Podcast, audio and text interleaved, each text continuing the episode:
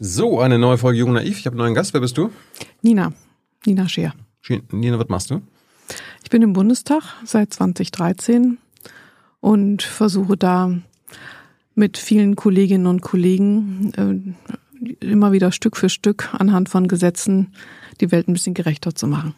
Du versuchst es nur? Ja, weil man meistens äh, mit mehr Zielen in die Verfahren, in die parlamentarischen Verfahren reingeht, als man Ergebnisse hat. Das ist meistens der Gang der Dinge aufgrund der Kompromisse, die dann zu schließen sind in der Koalition, aber auch intern, wenn man verschiedene Betrachtungen hat oder wenn man einfach dann doch weniger Zeit hat und bestimmte Dinge dann sich doch nicht so leicht lösen ließen, wie man dachte am Anfang, muss man was vertagen. Aber manchmal gibt's auch eine Überraschung in die andere Richtung, dass man denkt, hm, das werden wir nicht hinkriegen und dann kriegt man es doch hin. Auch das gibt's. Hast du ein Beispiel? Ähm, Womit hast du nicht gerechnet? Wir haben im Herbst äh, die dritte Novelle, also Überarbeitung des Energiesicherungsgesetzes gemacht. Das war dann also die dritte von vier äh, in einem Jahr. Und Dabei wollten wir verstärkt äh, die Ausnutzung, die Auslastung von erneuerbaren Energienanlagen regeln, dass das eben im Zeichen von Energiekrise gelingt, auch die bestehenden Anlagen stärker auszulasten, weil tatsächlich auch für bestehende Anlagen Beschränkungen existieren. Wir haben zum Beispiel Nachtabschaltungen für Windenergieanlagen aus Lärmschutzgründen, Vogelschutzgründen und Lärmschutzgründen und haben ähm, äh, auch für Biogasanlagen Bemessungsgrenzen drin, die ähm, höchst, Höchstlasten drin, weil man auch vermeiden wollte, dass dann zu viel Rohstoffe über die Straßen gefahren wird, dass es eben mehr das lokal erzeugte ist, was dann da verwertet wird. Und dann kann man aber sagen, okay, wenn wir jetzt in der Energiekrise sind und äh, da sogar Ersatzkraftwerke, fossile Ersatzkraftwerke wieder hochgefahren werden, um möglichst äh, keinen Energiehunger ungestillt zu lassen, den man unvermeidbar dann doch noch haben wird, trotz Effizienz und Einsparung, ja, dann, äh, dann kann man ja wohl nicht die vor uns liegenden Möglichkeiten und schon installierten Möglichkeiten erneuerbare Energienanlagen einfach brach liegen lassen. Und auf, da hatte ich, weil wir wirklich unter Hochdruck recht viele Gesetze nebeneinander machen mussten und hintereinander weg, ähm, da habe ich gedacht, okay, in der Kürze, Kürze der Zeit wird wahrscheinlich nur ganz bisschen hinbekommen und da haben wir dann doch noch etwas mehr hinbekommen, als, äh, als ich gehofft hatte. Und, mhm. und da habe ich mich aber auch wirklich stark für eingesetzt, dass wir gerade bei den Bioenergieanlagen mehr Auslastung hinbekommen. Du bist äh, Energie- und klimapolitische Sprecherin der SPD-Fraktion, mhm, ne? Genau. Seit wann? Jetzt seit dieser Legislaturperiode. Warum erst jetzt?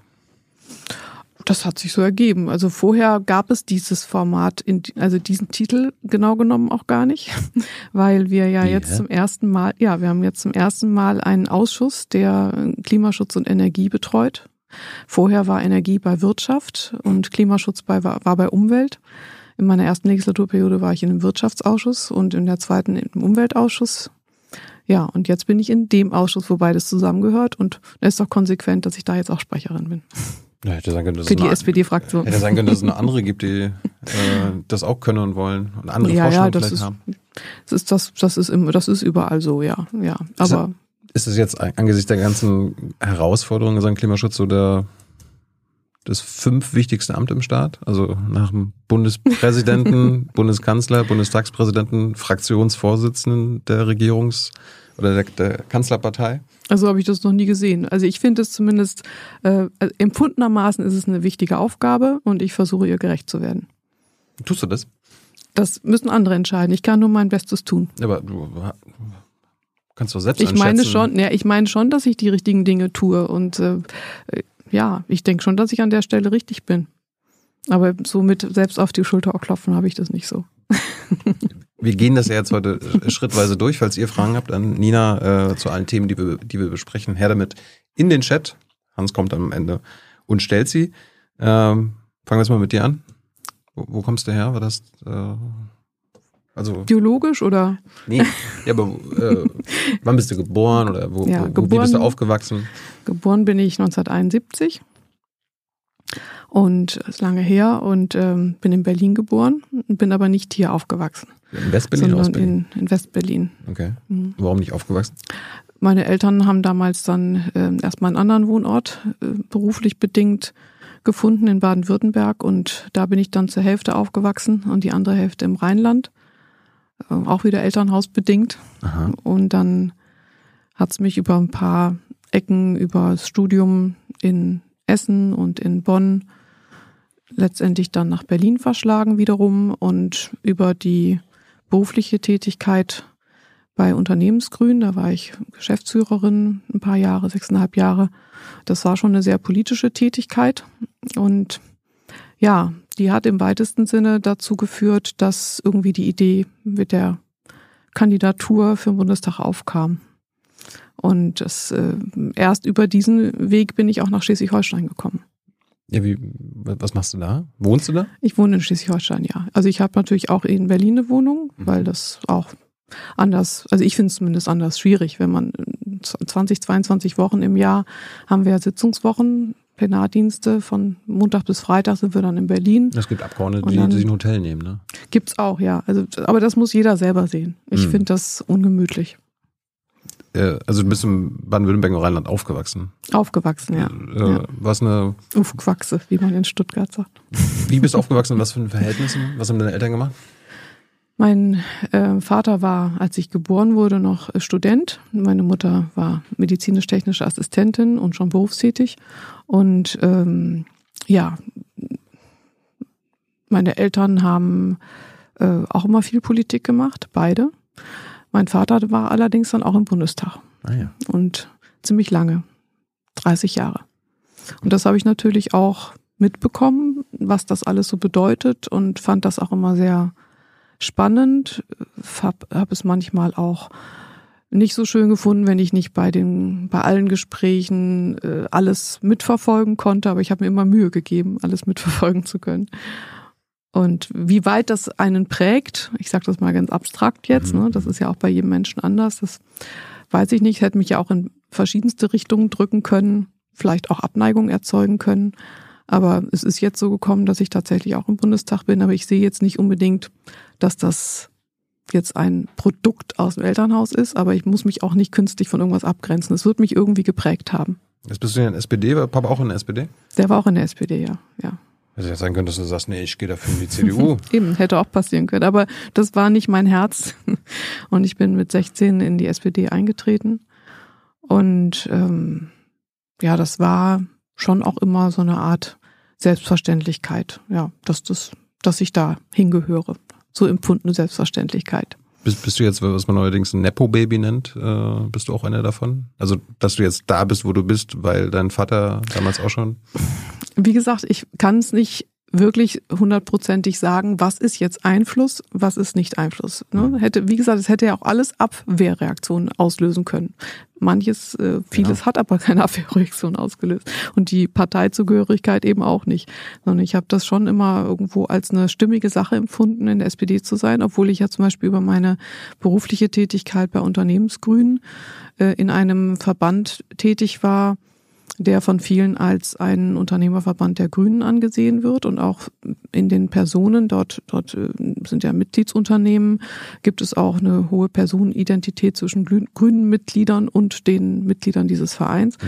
Und äh, ich habe da immer mich auch wohl gefühlt. Ja, das war jetzt nicht so, dass ich da irgendwelche welche Schwierigkeiten in der Kommunikation hatte oder in den Zielen. Ne? Ganz im Gegenteil, es gibt große Schnittmengen auch äh, zu anderen Parteien, die man aber, glaube ich, auch mit einem gewissen Bewusstsein ja immer wieder reflektieren muss, denn ähm, letztendlich kommt es ja auch immer darauf an, was man selber in einer Partei auch erwartet. Ne? Es ist nicht nur, was gibt mir die Partei, sondern was erwarte ich selber von meiner Parteimitgliedschaft, was will ich selber damit bewirken. Und die Orientierung auf die Grundwerte ist für mich da dann letztendlich immer, endlich immer der ausschlaggebende Punkt ge gewesen. Freiheit, Gerechtigkeit, Solidarität. Ja, damit ist eigentlich alles gesagt. Du sag mal, Kira, ganz unter uns, du bist die Jüngste hier? Ja. Warum arbeitest du hier eigentlich? Na, weil wir das beste Journalismusformat in Deutschland sind und weil hier keine Werbung läuft. Und woher kommt die Kohle für dein Gehalt? Per Banküberweisung oder PayPal von den Leuten, die uns zuschauen oder zu hören. Wie das geht? Seht ihr in der Podcast-Beschreibung. In deinem SPD-Parteibuch äh, wird ja auch noch vom demokratischen Sozialismus gesprochen. Bist du einer? Also bist du eine demokratische Sozialistin? Also ich würde mich als durch und durch Demokratin wahrnehmen, so wie der demokratische Sozialismus formuliert ist und verstanden werden muss in dem Kontext, in dem er so formuliert ist, würde ich das auch unterschreiben, weil es eben die, ähm, die Solidarität in der Gesellschaft unterstreicht ähm, und die, die dieses, dass, dass man letztendlich keiner darf sich mehr wert fühlen als der andere. Und das ist, das ist so ein Grundverständnis, was darin schwingt. Und das mag ich unbedingt unterschreiben. Warum bist du nicht bei den Grünen gelandet? Wenn du jetzt gerade, wenn du so für Klimaschutz und so weiter einstehst, dein Papa ja auch. Wie gesagt, ich, ich definiere es, ich leite es ab von den, von den Grundwerten. Eine Reflexion hat natürlich immer mal wieder stattgefunden, klar, weil ich auch das immer, immer wieder gefragt wurde, gerade in der Zeit, als ich bei Unternehmensgrünen gearbeitet habe. Da, da haben, äh, nee, da hieß es, weil die ist doch bei den Grünen und so. Das ist mir schon häufig passiert, dass man das einfach unterstellt hat, weil der Verband eben ähm, diese schon genannte Zugehörigkeit, äh, Zugehörigkeit ist falsch, also diese, diese, diese schon benannte ja, nee. Personenidentität äh, hat zwischen vielen aus dem Vorstand, die dann auch zugleich bei den, bei den Grünen sind. Und der Name sagt, äh, suggeriert das einfach auch. Ne? Inzwischen mhm. heißt der übrigens anders, der Verband. Aber das, ähm, also ich bin es häufig gefragt worden, ich bin häufig damit konfrontiert worden und es hat ja auch immer wieder dazu äh, zwangsläufig geführt, warum ich äh, mich selbst auch reflektiert habe, aber ich hatte keinen Anlass, meine Parteimitgliedschaft zu ändern. Aber die SPD gilt ja jetzt nicht so als Klimaschutzpartei wie gesagt, das ist nicht für mich wesentlich, als was das gilt, sondern was ich selber mit dieser Partei gerne als Teil von dieser Partei bewirken möchte. Nee, ich rede jetzt über die Taten, nicht die, nicht die Worte, die du wählst oder die SPD, sondern was sie so gemacht hat und machen will. Ja, aber es geht ja darum, was man selber in einer Partei machen möchte. Das ist, also wenn ich in einer Partei Mitglied bin, dann geht es für mich nicht darum, welches welchen Aufkleber hefte ich mir ans Revers, sondern äh, was möchte ich selber in dieser Partei bewirken. Mhm. Und äh, in der Partei fühle ich mich insofern aufgehoben, als dass sie sich für die Ziele Freiheit, Gerechtigkeit, Solidarität einsetzt. Und auch das anderthalb Grad Ziel? Hm? Auch das anderthalb Grad Ziel? Wie gesagt, diese, für diese Grundwerte möchte ich mich gerne einsetzen und möglichst in einer Volkspartei mit dieser Tradition, das empfinde ich schon als eine, eine große Sache. Und das in in, durch eine Partei nicht gleich der große Hebel per se umzulegen ist. Das erfahren alle Parteien. Das ist jetzt kein Alleinstellungsmerkmal einer Partei. Man kann nur immer wieder als ein Rad im Getriebe eines großen Ganzen das Beste versuchen daraus zu machen. Und das, das sehe ich als meine Aufgabe. Hat denn deine Partei schon verstanden, was sich alles ändern muss, damit wir unser Klimaschutzziel, also die Klimaneutralität 2045 erreichen, das Paris-Abkommen einhalten. Haben die das wirklich verstanden? Die Partei ist äh, die Mitgliedschaft insgesamt und ich habe bisher wirklich wenige Parteimitglieder getroffen, die, die in den letzten. Jahren, nein, die das nicht verstanden hätten. Warum? Also das, warum, warum, nee, warum machen ist, sie denn das Gegenteil? Woran, woran, woran machst du fest, dass sie das Gegenteil machen? Ja, wir reden ja gleich noch über die ganzen, äh, was eine SPD in der Bundesregierung so alles mitbeschließt und äh, macht. Ja, mitbeschließen in der Bundesregierung, das ist ein weiter Sprung. Wir waren jetzt ja gerade bei der Partei. Die Partei selber ähm, sortiert sich ja darüber, was sie selbst sich als Zielvorgaben über die Parteitage, über die Parteiprogramme setzt und über den Diskurs vor allem, der dem im Vorfeld zugrunde liegt. Ja, und ich habe das. am Ende zählen die Taten. Naja, oder?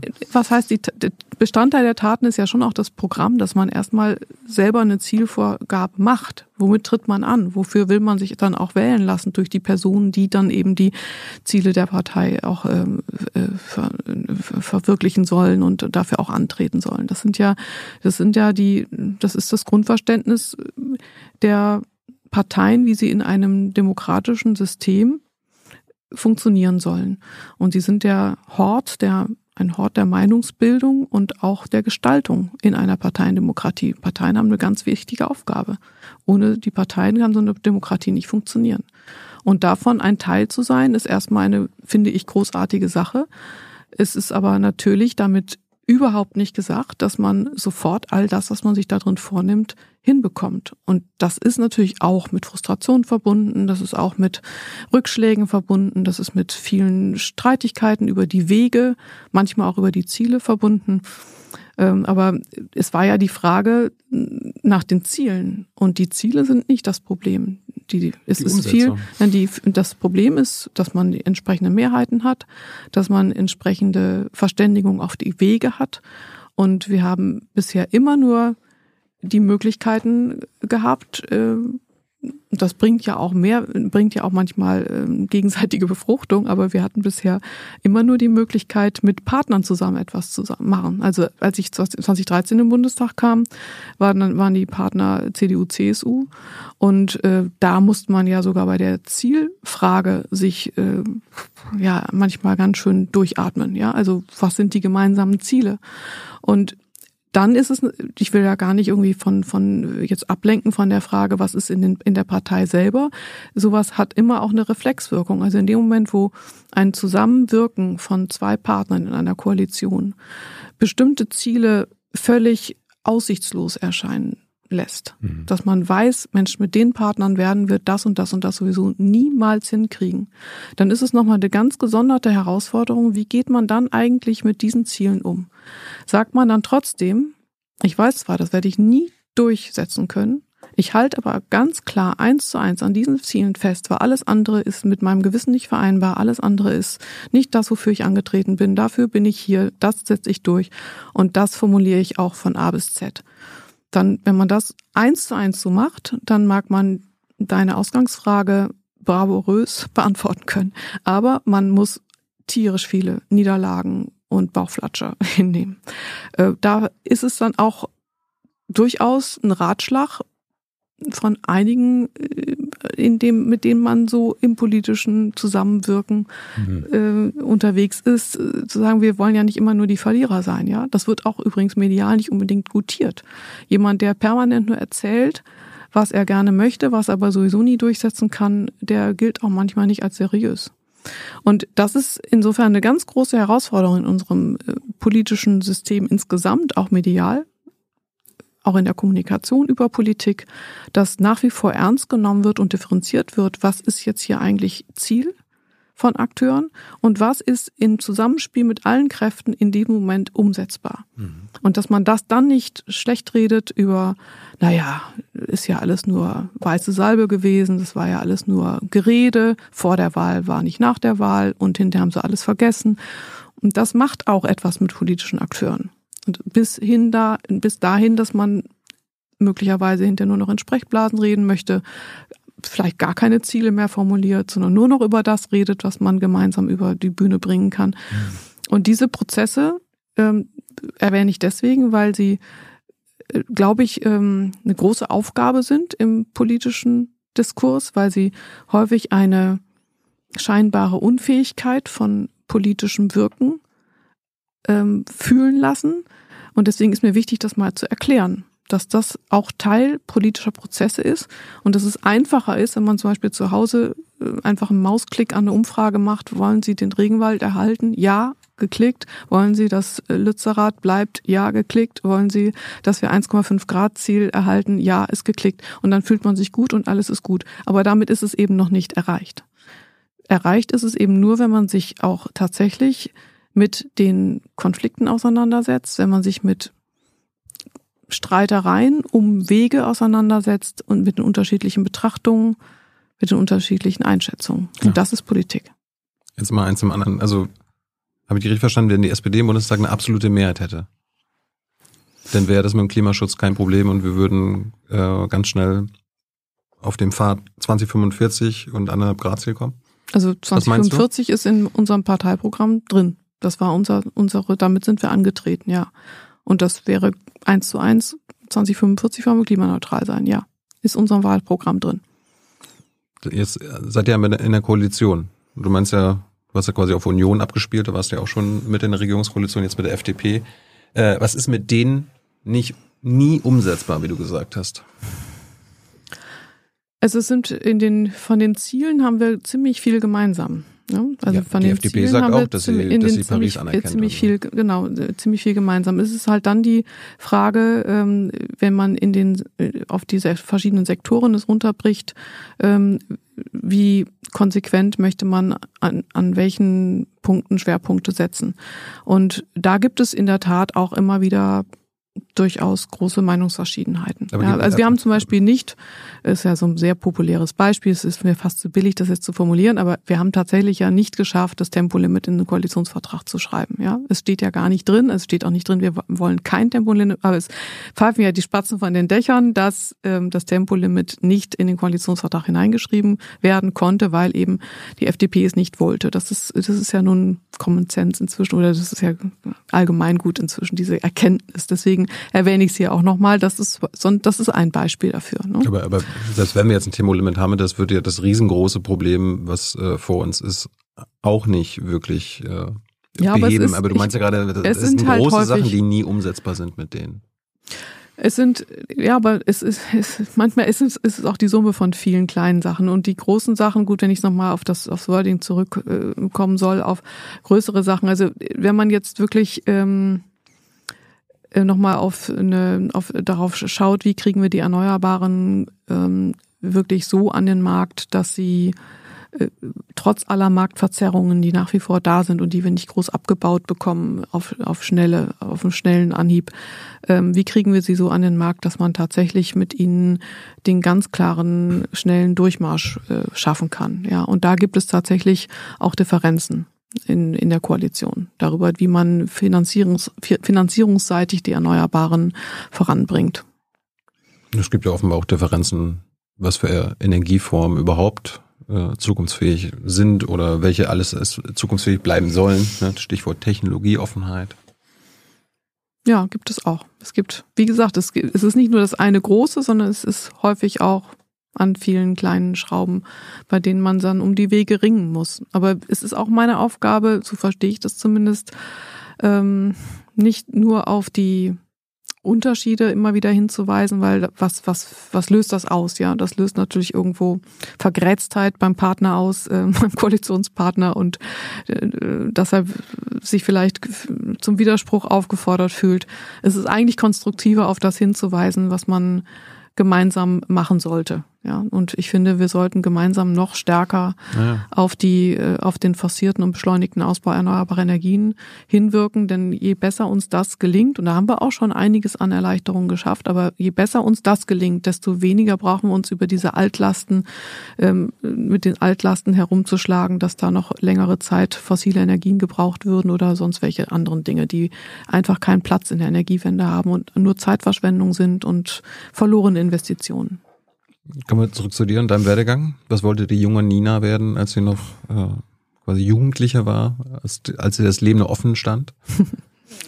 Ja, also es gab da verschiedene Pläne. Ich habe ja früher recht viel Musik gemacht, äh, habe äh, mit der Blockflöte angefangen und dann ähm, Klavier gespielt, recht viel Klavier gespielt und auch Geige gespielt und habe dann letztendlich ja auch Geige studiert und äh, Klavier im Nebenfach. Äh, habe aber recht früh auch gespürt, dass ich ganz gerne noch einem noch an was anderem arbeiten möchte. Äh, Das, das war irgendwie so in der Frage, welche Identität baut man sich da auf, äh, war das von vornherein immer bei mir eine zweischneidige Sache, dass ich äh, gedacht habe, einerseits bin ich Musikerin, andererseits aber doch irgendwie nicht äh, in der, in der Fernperspektive. Ich habe immer danach gestrebt, noch was anderes zu machen. Deswegen da auch zunächst mal diese Zweigleisigkeit und dann hinterher das ein, Nacheinander der beiden Studien. Was nicht, nicht daran ändert, dass ich doch in einer, in einer gewissen Zeit meines Lebens durch und durch als Musikerin gearbeitet habe und mich, mich äh, Tag aus, Tag ein beschäftigt habe. Und in der Zeit habe ich auch so die Vorstellung gehabt, ähm, also eine- es war einige Jahre, ich weiß nicht mehr genau, welche Jahre das waren, aber ich wollte in meiner Jugend gerne Dirigentin werden. Das war dein Also Ziel. klassische Musik und Warum? dann Dirigentin. Es war einfach so eine Vorstellung, dass ich das gerne machen würde. Ich bin, habe ja die klassische Musik erlernt Mhm. und äh, auch mit, mit der Geige und so im Orchester zu sitzen und zu Geige zu darin in dem Klangkörper, ein Teil des Klangkörpers zu sein, das empfand ich als äh, schon eine schöne Sache, eine tolle Sache. Ist was unvergleichlich Schönes auf Mhm. der einen Seite und das dann auch musikalisch so zu gestalten, dass man das aus der Position der Dirigentin tut. Das, äh, das habe ich, ähm, habe ich ja auch erlebt als Orchestermusikerin und ähm, das konnte ich mir auch gut vorstellen, so etwas zu machen. Wie gesagt, auch als Jugendliche war ich im Jugendorchester. Ja, also das war eine Vorstellung, aber irgendwann hat die sich verflüchtigt und ich habe ja auch dann vom Studium her mich nochmal ähm, weiter Hast- anders entwickelt. Hast du jemals dirigiert? Nee, Also irgendwie so nee, ich war, so? das war immer so eine Vorstellung. Ich hatte auch mal ein bisschen im Blick auf ein Dirigierstudium dann auch mal so ein bisschen, äh, das sind ja so verschiedene Disziplinen, die man dafür braucht, auch mal so ein bisschen noch in meiner Jugend da ein bisschen Unterricht in die Richtung genommen. Mhm. Aber das hat, diesen Pfad habe ich schon relativ bald dann äh, wieder verlassen. Insofern, so weit bin ich nicht gekommen, dass ich äh, etwa wie Dirigierstudenten dann vom Orchester stand oder sowas. Aber als Also, Violistin, da war ich schon Viol- vorbei. Violinistin hast du gearbeitet? Ja. Warst du der erste Geige? Mhm. Unter anderem auch, ja. Also verschiedene Funktionen hatte ich da.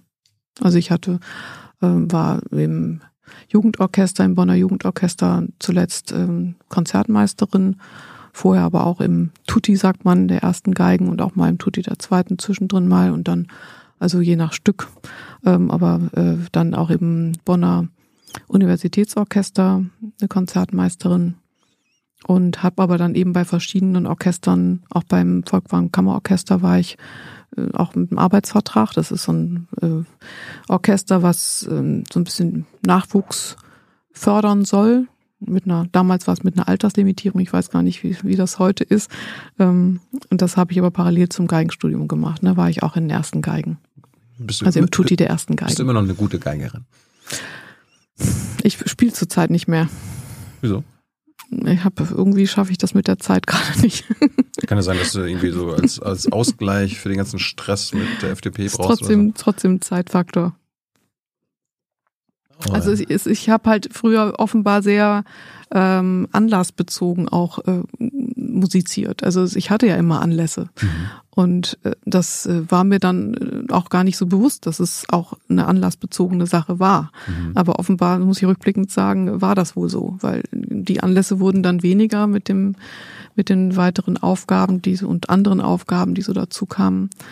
Und äh, mit den schwindenden Anlässen ist auch tatsächlich das Musizieren äh, stark zurückgegangen und, und eben jetzt zum Erliegen gekommen erstmal. Da fällt mir ein, es gibt im Bundestag ja so eine FC-Bundestag-Fußballmannschaft. Mhm. Gibt es auch ein Bundestag-Orchester?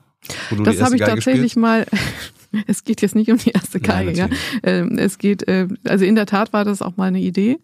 Und ein ein Kollege von mir, der auch in der SPD-Fraktion ist, auch ähm, hat auch einen musikalischen Hintergrund, ist auch Geiger mal gewesen. Und wir hatten dann die nochmal so den Impuls äh, aufgegriffen und auch nochmal nachgefragt bei den Kolleginnen und Kollegen, ob sie ähm, und wollten mal den Testballon äh, fliegen lassen, ob wir tatsächlich ein Orchester zustande bringen könnten oder ein Ensemble kleinerer Art. Es, gibt ja auch Kammermusikensembles, vielleicht ein Streichquartett oder ein Trio oder gut, wir wären jetzt letztendlich als Duo übrig. Es gibt schon noch ein paar mehr, aber die, die Instrumente, die da zusammenkamen, äh, da fehlt uns so ein bisschen die Fantasie, äh, welche Literatur wir da für bräuchten.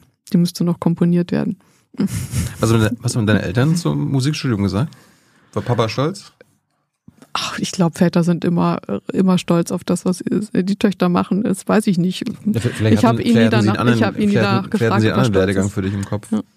Ich habe ihn nie danach gefragt, ob er äh, stolz ist, aber er hat das, ähm, er hat mir nie das Gefühl gegeben, dass er mein Tun ähm, äh, nicht nicht äh, als etwas mit Stolz erfüllendes sieht oder dass er dafür keine Anerkennung hätte. Das, äh, meine Eltern haben mir immer das Gefühl vermittelt, ähm, mich zu unterstützen in all dem, was ich für richtig halte. Und dann hast du irgendwann gesagt, äh, ich halte es für richtig, Jura noch zu studieren. Mhm. Warum? Fanden es auch gut. Warum fandst du es gut? Ähm, also ich hatte ja schon vorhin geschildert, dass es, äh, dass mit dem Musikstudium schon zu Beginn des Musikstu Musikstudiums ich immer den Eindruck hatte, ähm, dass da vielleicht noch was äh, kommen äh, würde, irgendwie noch was, noch was weiteres. Und ähm, ich habe das, habe auch eine Zeit lang geschwankt, ob ich in Politikwissenschaft noch mache oder oder Jura. Meine Promotion war dann hinterher auch in Politikwissenschaft und habe aber doch irgendwie das Gefühl gehabt, das Jurastudium gibt einem echt ein gutes Handwerkszeug an die Hand für äh, für ja für das, was ich so das Gefühl hatte, gerne noch besser verstehen zu wollen und und und kennen zu wollen fürs weitere Leben. Und war es so? Ja, ich möchte das nicht missen. Es, es, es gibt einem wirklich einiges an die Hand, auch wenn man nicht jetzt als hinterher als Anwalt oder als Richter oder als Staatsanwalt arbeitet. Aber ich habe übrigens auch kein zweites Examen dann mehr gemacht. Also so. als diese Berufe könnte ich nicht äh, ergreifen mit meinem Ausbildungsstand. Ich habe das erste Examen gemacht und im Referendariat dann letztendlich meine Aber das Tochter bekommen. Ja, aber in Politikwissenschaft. Das geht einfach so, wenn, wenn du Musik es und ist- Jura studierst? Also es geht nicht ähm, überall, aber ich habe damals mal überlegt und ein bisschen geguckt, was man so machen könnte und konnte mir halt so eine interdisziplinäre Promotion und Dissertation vorstellen und habe dann geguckt, welche Möglichkeiten es da gibt. Und es gibt Promotionsordnungen, die das vorsehen, dass man auch mit einem fremden Fach, wenn es gewisse Überschneidungen gibt, Schnittmengen gibt, äh, dass man das machen kann. Und da musste ich dann auch so eine Art Aufnahmeprüfung, ich weiß Mhm. nicht mehr, wie das genau hieß, in die Doktorandenliste machen.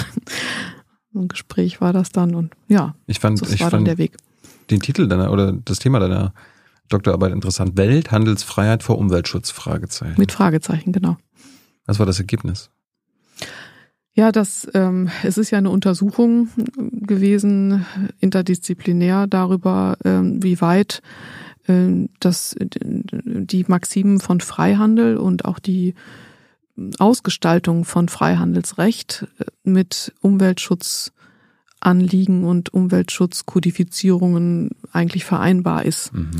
und wo da auch die Widersprüche liegen und ob man ein Prä setzen kann, so wie es ähm, nach meinem Verständnis mit dem Welthandelsfreiheitsrecht aber tendenziell gesetzt ist. Und das habe ich kritisch durchleuchtet mit der Promotion. Das war zumindest mein Ansinn. Was ist das Ergebnis?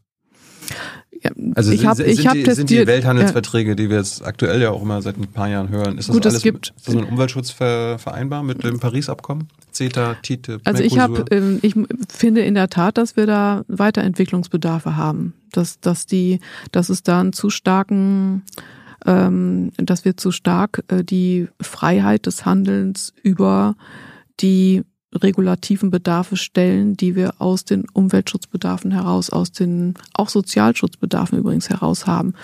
Und dass ähm, die die Handelsverträge haben aber im politischen Kontext in dieser Zeit noch eine andere Funktion eingenommen. Das ist auch eine Entwicklung in den letzten Jahren, die ich ganz spannend finde. Es ist durchaus das Bewusstsein da, dass man auch eine Reform, noch eine weitergehende Reform der Freihandelsverträge braucht. Haben wir uns übrigens auch SPD-seitig immer sehr stark für eingesetzt. Fairhandel statt Freihandel ist ein ganz starker Slogan, der sich in mehreren äh, Beschlusspapieren auch wiederfindet. Ähm, und dafür haben wir uns auch äh, während der Verhandlungen so gut es ging eingesetzt. Aber da ist es ja, meistens sind das ja Verhandlungen, die über, über Jahre laufen.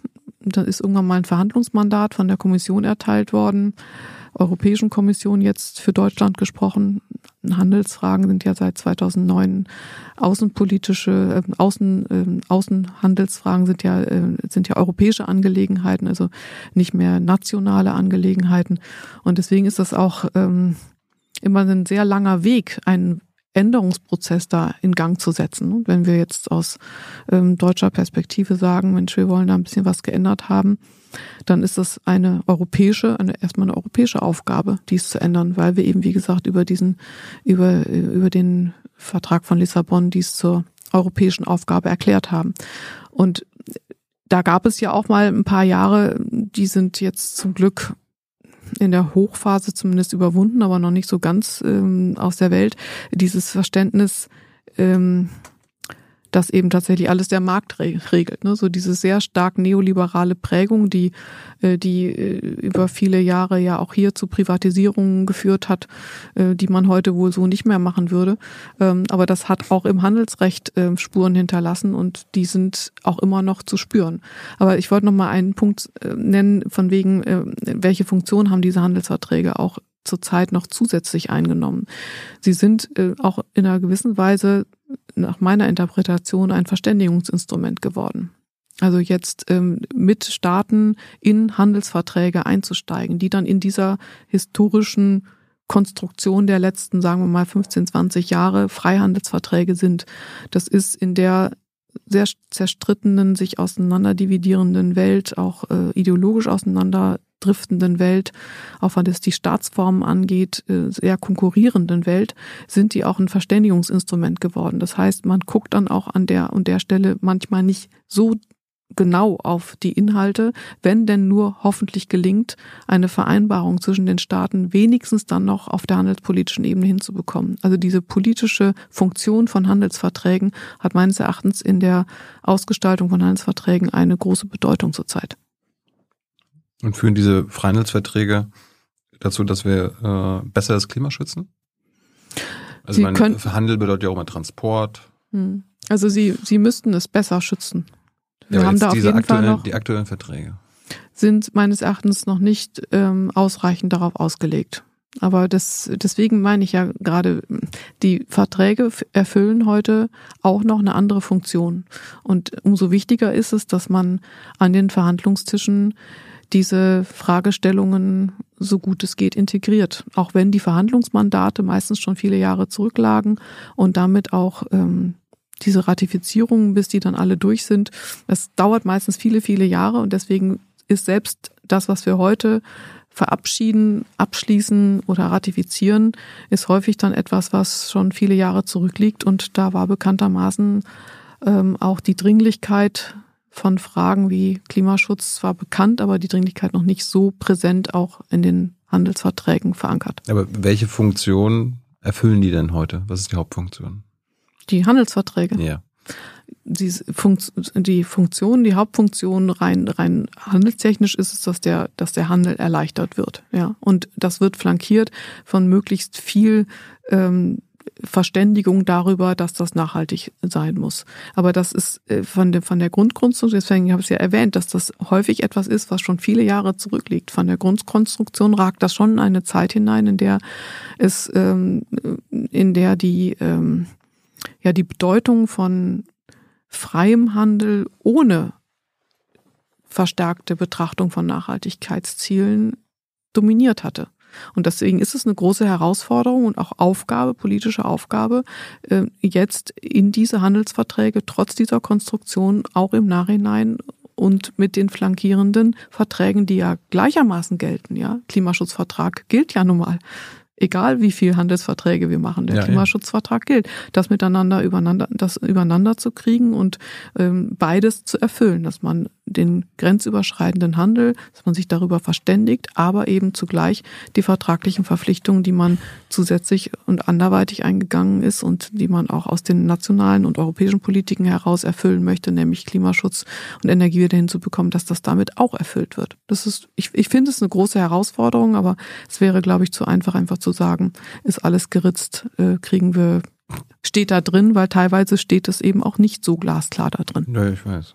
Ähm, es gibt ja TTIP, das ist das amerikanisch-europäische Mhm. Freihandelsabkommen. Es gibt CETA, das kanadisch-europäische Freihandelsabkommen und äh, Mercosur, das südamerikanische und europäische Freihandelsabkommen. Hast du dem zugestimmt?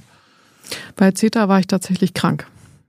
Hättest du zugestimmt, wenn du gesund gewesen Ich hätte wärst? ein bisschen Bauchschmerzen gehabt, muss ich ehrlich sagen. Ich hätte zugestimmt, weil es eine koalitionäre Entscheidung letztendlich war, ähm, dem zuzustimmen, in Anbetracht dessen, dass man versucht, äh, hat alles Mögliche versucht hat in der Vergangenheit, ähm, die Kritikpunkte auszumerzen, die am, an CETA dranhingen. Ich hatte Mehr da Investitionsschutz und so Genau, ja, und ich habe da auch ähm, mich viel mit beschäftigt, äh, als das verhandelt wurde und fand das auch nicht hinreichend, was da drin verankert ist und habe mich damit auch sehr kritisch so. Sind die auseinandergesetzt in der privaten Zeit. Schiedsgerichte jetzt raus? Das wäre mir es neu. ist es ist eine Verständigung, dass man es rauskriegen möchte. Ja. also sind sie noch nicht raus. Und du hättest trotzdem zugestimmt. Ich hätte zugestimmt in der als als Koalitionsmitglied, ja, weil wir als Koalition uns verständigt haben, dass wir diesen Ratifizierungsprozess jetzt ja, dass wir diesen Ratifizierungsprozess zu Ende bringen. Unter, unter der Bedingung, dass die privaten Schiedsgerichte rauskommen. Also meine persönliche Bedingung ist es, die, Nee, das der, war das- die das war die Be- Bedingung, das war die die Bedingung der Bedingung, Ampel. die Bedingung der, die Bedingung der, der Koalitionsfraktionen, ähm, ich habe mich verheddert jetzt. Nein, die, wir wollten als Ampel auf jeden Fall, dass so etwas fair ausgestaltet wird. Ich habe aber gerade schon darauf hingewiesen, dass es nach meiner Beobachtung ähm, aktuell auch darum geht, mit Freihandelsverträgen vertragliche ähm, Bünde zu schließen mit Staaten, mit denen es sonst vielleicht nicht mehr so leicht ist, zusammenzuarbeiten und auf die Angewiesenheit dieser, dieser Verbindungen, dass man, dass man einfach die, die, ja, die Zusammengehörigkeit, die man mit einem solchen Vertragsschluss auch verbrieft, dass man diese damit auch zum Ausdruck bringen möchte. Und gerade das äh, Abkommen mit Kanada ist in dieser Zeit ähm, einfach noch von einer anderen Bedeutung aufgeladen. In der Zeit, in der äh, nach Unabhängigkeit von russischen Gasimporten gerungen wird und wurde, insbesondere im letzten Jahr. Ähm, da ist, ist kein Geheimnis, dass Kanada da eine große Rolle spielt. Und in dieser Zeit einen Vertragswerk, ein, bei einem Vertragswerk einen Rotstift anzusetzen, ist politisch und diplomatisch nicht denkbar. Und deswegen spielen solche Dinge in den Handelsverträgen eine ganz entscheidende Rolle, dass man eben auch die diplomatischen, den diplomatischen Wert von solchen Vertragswerken und von, von solchen Einigungen und solchen Verständigungen, die damit auch besiegelt werden und dem Willen zusammenzuarbeiten und als Handelspartner unterwegs zu sein. Ja. Das ist äh, der Schwerpunkt der Handelsverträge aus meiner Sicht. und dann, das ändert aber nichts daran, dass die die Bedingungen, die man sich gesetzt hat, dass man weiter daran arbeitet. Und Aber diese privaten Schiedsgerichte, das ist ja so ein neoliberaler feuchter Traum. Das ist quasi die. Ver dem, dem hättest du zugestimmt. Was heißt, ich hätte dem zugestimmt? Ich, ich arbeite daran. Nein, ich arbeite daran, dass man es überwindet. Ich arbeite mit, wie mit meine, meine Fraktion hat sich ganz klar gegen Schiedsgerichtsbarkeit ausgesprochen. Und, und wir, zugestimmt. nein, wir müssen daran arbeiten, dass das überwunden wird, diese Schiedsgerichtsbarkeit. Aber ich kann mich nur wiederholen, in, in einer solchen Situation, in der wir stecken, einem Vertrags, einem, einem Handelsvertrag mit Kanada, die Absage zu erteilen, in der Situation, in der wir im letzten Jahr steckten, das wäre ein Unding gewesen. Ja, aber äh, das ist so man muss sich, nee, so man muss sich die machen, ein, machen, sage mal, ein Prozent dieses Vertrags aus. Äh, wenn, wenn ihr euch bei 99 Prozent einig seid, dann hätte man sagen können, okay, wir nehmen das Nein, raus. Nein, das hätten wir eben nicht. Das Warum ist ja, na, weil wir, es ging um den Ratifizierungsprozess. Es ging ja nicht mehr um die Zustimmung, es ging um die Ratifizierung.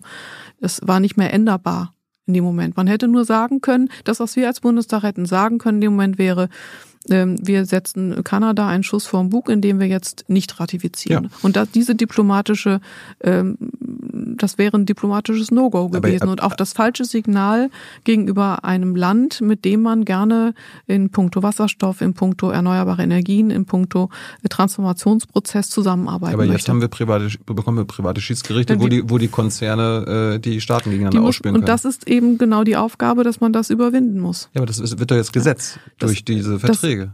Wir haben, ich meine, durch die Welthandelsorganisation hat man auch Schiedsgerichtsbarkeit. Die Schiedsgerichtsbarkeit ist schon in, ist in vielen Verträgen verankert. Ich möchte es überhaupt nicht relativieren. Das ist etwas, was man überwinden muss. Und darüber muss man Verständigung finden, dass diese Schiedsgerichtsbarkeit überwunden wird. Das muss dann auch möglichst mit allen, die in den Verträgen gebunden sind, vereinbart werden, dass man private Schiedsgerichtsbarkeit überwindet und durch ordentliche Gerichtsbarkeiten ersetzt. Das ist, das ist eine klare politische Zielvorgabe.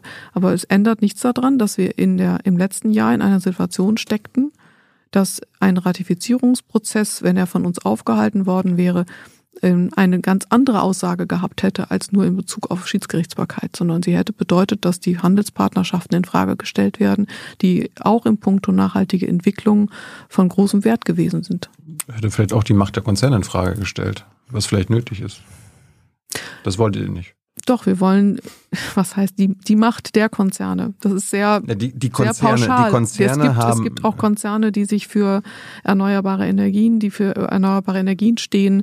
Es gibt auch Konzerne, die für äh, die Herstellung von Impfstoffen stehen. Es gibt äh, Konzerne, die, ja. ähm, die, die also, auch für. Du weißt, wer diese privaten Schiedsgerichte ich, will und wollte wer davon profitiert. Ich, ich finde es schlimm, dass es über so viele Jahre völlig unreflektiert verfolgt wurde, solche Schiedsgerichtsbarkeiten zuzulassen. Ja, und ich habe mit meinen mit meiner Stimme sowohl in der Partei als auch mit meiner Partei äh, gemeinsam dafür äh, alles dran gesetzt, dass diese Schiedsgerichtsbarkeit möglichst nicht zum Entstehen kommt. Auch Sigmar Gabriel hat als Wirtschaftsminister damals ähm, auch mit der kanadischen Kollegin versucht, in diese Richtung alles zu unternehmen.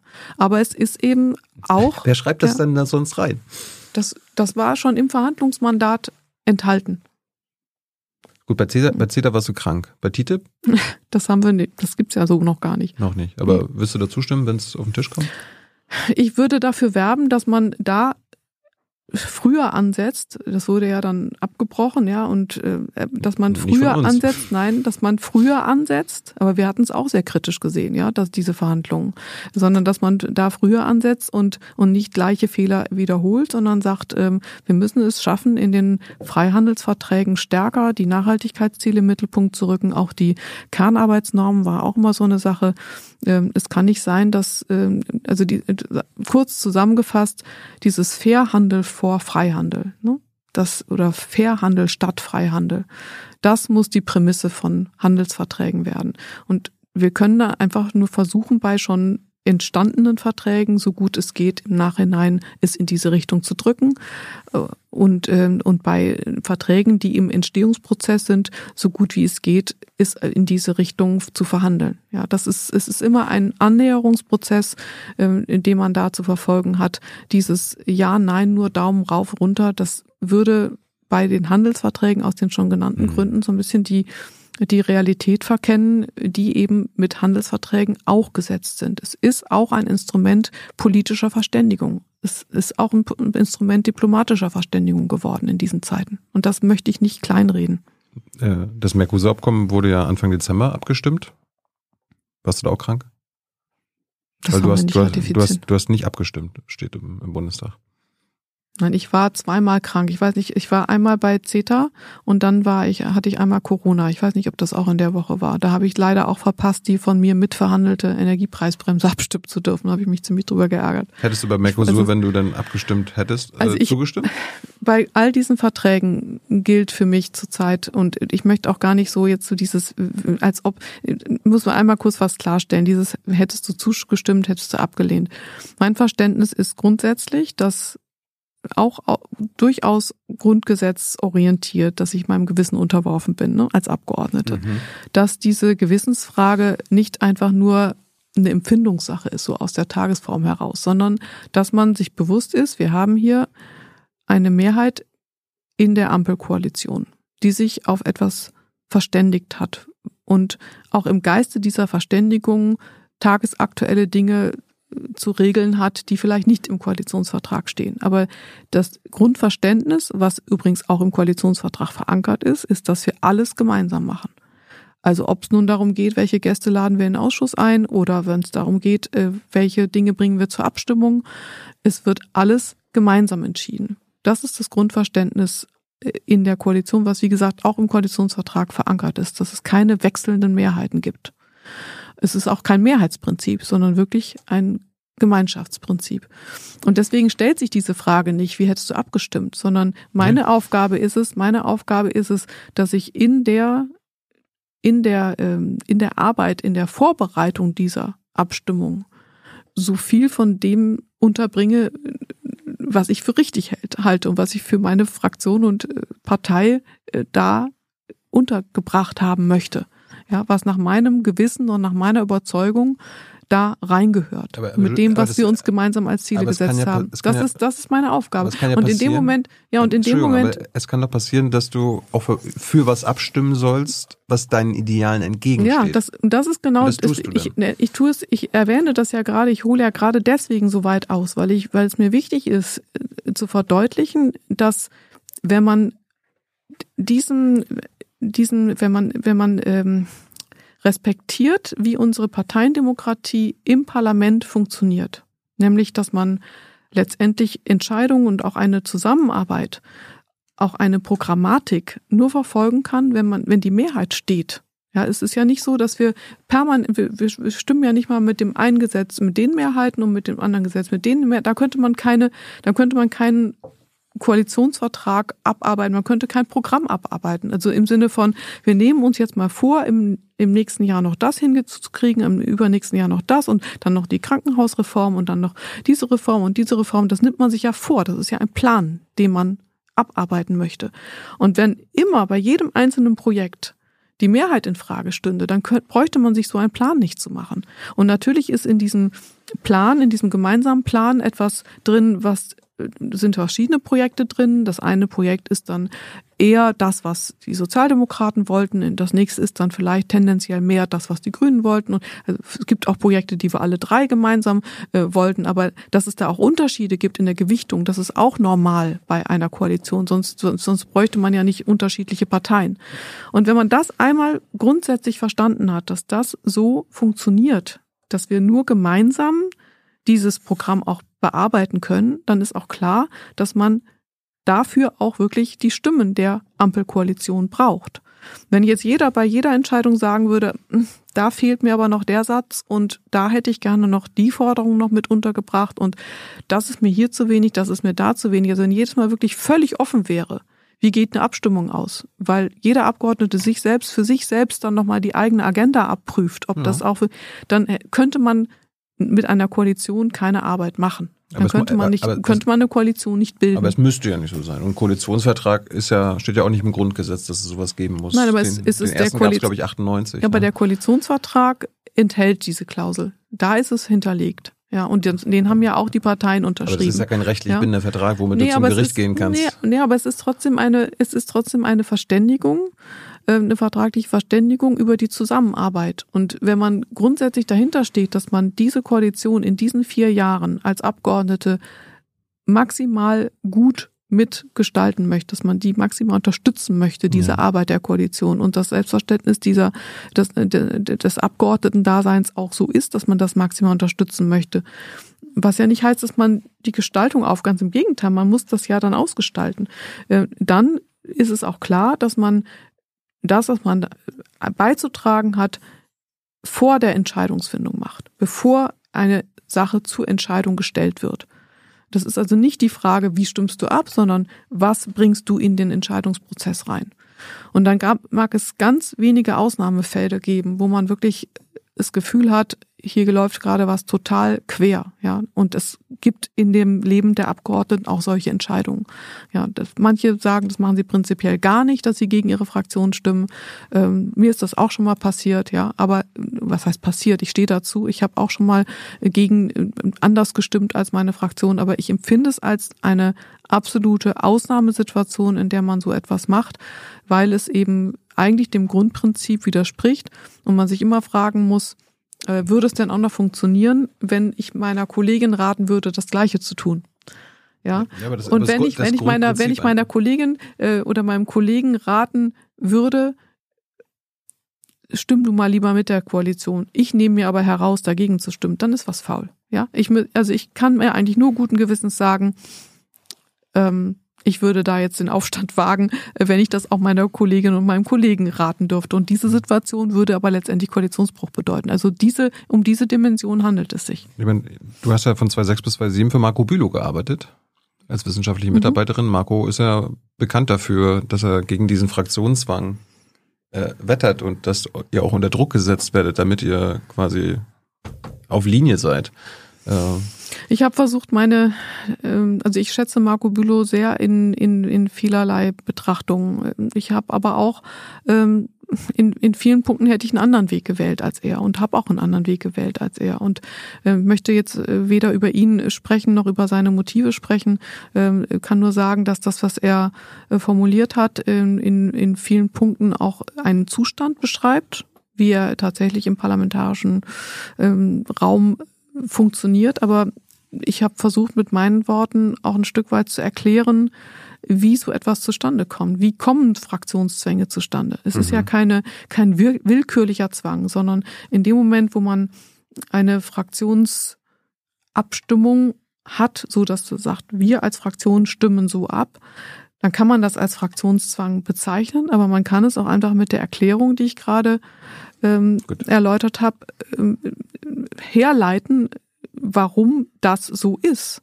Nämlich, wenn es anders wäre, wie soll man dann noch in der Koalition andere Parlamente machen das ja auch anders. Also ist ja jetzt, du, du, du malst ja so ein Bild gut, an die Wand, das der, ist jetzt, da gibt es dann kann, Chaos. Nein, es kann, ja gut, dann, aber ich habe ja gesagt, wenn man eine Koalition verständigt, wir, wir haben uns auf diese Koalition verständigt, ja. Es, ich mag gar nicht ausschließen, ich, es gab auch schon mal eine Situation, in der ich das äh, befürwortet hätte, wenn man in die Richtung ein bisschen mehr länger gedacht hätte, ja. Ich mag ja gar nicht ausschließen, dass es auch eine Situation geben kann, durch eine so ausgegangene Wahl, dass man sagt, Mensch, äh, vielleicht ist jetzt an der Zeit, äh, mal ohne eine Koalition in die Legislaturperiode zu hm. gehen. Das kann mal sein, aber Klar. das ist jetzt die, nicht die Situation, sondern in dieser Konstellation nach der, nach der Bundestagswahl ähm, war es dann eben klar, okay, dieses Bündnis erscheint möglich, das erscheint sinnvoll und man hat geschafft, sich ein Programm zu setzen, aber dann, wenn man hinter diesem Programm steht, dann muss man auch alles daran setzen, dass dieses Programm auch wirklich durchführbar ist. Und dann darf ich es nicht durch mein eigenes Stimmverhalten konterkarieren. Gut. Ich, ich habe mal in das Buch deines Vaters reingeguckt. Der war ja in den 90ern äh, auch ein berühmter Bundestagsabgeordneter. Äh, in seinem Buch Zurück zur Politik hat er geschrieben, äh, was für ihn einen guten Politiker ausmacht oder eine gute Politikerin. Äh, ein Politiker darf nicht allen gefallen wollen er hat seinem inneren Kompass zu folgen. Er setzt Prioritäten, die mit seinem Gewissen vereinbar sind. Äh, er kämpft für seine Ideale. Er taktiert nicht nur, sondern verfolgt eine eigene Strategie. Und diese, die Wähler werden diese Gradlinigkeit honorieren. Denkst du auch so? ich finde, dass so es alles richtige, richtige ähm, Wegweiser sind. Also das ist alles etwas, was einen Kompass beschreibt, den man in sich tragen muss als Politiker. Und der Papa hat auch mit der Fraktion dann immer gestimmt und so? Also er hat das sehr gut ähm, haben gewusst, an welcher Stelle wirklich für die Ziele, die er für richtig gehalten hat, als Sozialdemokrat mit seiner Fraktion, welche, welcher Weg dann auch wirklich der zielführende ist. Und ähm, er wusste sehr wohl, dass ein erneuerbaren Energiengesetz nur mit der Koalition und mit den, den Abgeordneten, mit der, äh, mit, mit, mit der Koalition äh, zu machen ist, ja. Und nicht, dass er nicht alleine einfach an ein erneuerbaren Energiengesetz schreibt und dann wird es Gesetz. Aber sondern so, er hat so das als ja, Parlamentarier gemacht. Aber so war es ja, äh, also was ich so gelesen habe. Es war ein habe, Parlamentsgesetz, aber es war natürlich trotzdem die Agenda der damaligen Koalition. Aber äh, er hat maßgeblich an dem EEG-Gesetz Natürlich hat er das. geschrieben. Das widerspricht also, sich doch gar nicht. Das meine ich ja gerade die ganze Zeit. Es geht darum, es zu erarbeiten und dann zur Abstimmung zu bringen. Äh, Gerhard Schröder, damaliger Kanzler, hat dein Papa als gefährlich bezeichnet, weil er seine, weil er nicht nur Ideale hat, sondern sie auch noch ernst nimmt. Ja, das ist doch. Hast du Ideale und äh, nimmst du die auch ernst? Natürlich nehme ich die Ideale äh, ernst und das ist, ich finde, ich meine, das hat er wahrscheinlich mit einem mit einem äh, breiten Grinsen gesagt, ja. Also dieses, ja, dieses könnte man ja mal nachgucken, wenn sowas bildlich erfasst ist. Was sind deine Ideale, die du ernst nimmst? Also Ideale ähm, ist ein bisschen die Frage, was man unter Idealen versteht. Also Ideale finde ich, äh, würde ich so definieren, dass das die Zielvorgaben sind, die man in der geradlinigsten Form ähm, vor Augen hat, von denen man aber weiß, dass sonst würde man sie nicht Ideale nennen, sondern einfach nur, ähm, das ist jetzt meine Agenda, ne? mhm. von denen man aber weiß, dass wahrscheinlich auf dem Weg dahin man hier und da gewisse Hürden, Steine, Umwege oder sonst was noch zu überwinden hat. Das, das ist mein Bild von Idealen. Das heißt aber nicht, dass ich von dem Weg hin zum Ideal abweichen möchte, sondern ich möchte aber zur Erreichung dieser Ideale. Ich habe nicht gefragt, was sind Ideale, sondern Dann was sind deine Ideale? Meine Ide was, was genau substanziell? Yes. Gut, substanziell. Ich will ja sehen, ob du die ernst von, Gut, also meine, meine Ideale sind, ähm, also ich möchte von den, von den politischen, also äh, du meinst es ja von der, auf die Sachfragen bezogen, ne? Mhm. Die, welche, ich möchte gern, dass wir so schnell wie möglich die Energiewende schaffen dass wir so schnell wie möglich den Umstieg auf erneuerbare Energien schaffen, weil ich der festen Überzeugung bin, dass das die zentrale Menschheitsaufgabe ist ähm, und, und, und auch viele daran hängende Aufgaben und Probleme mitlösen wird.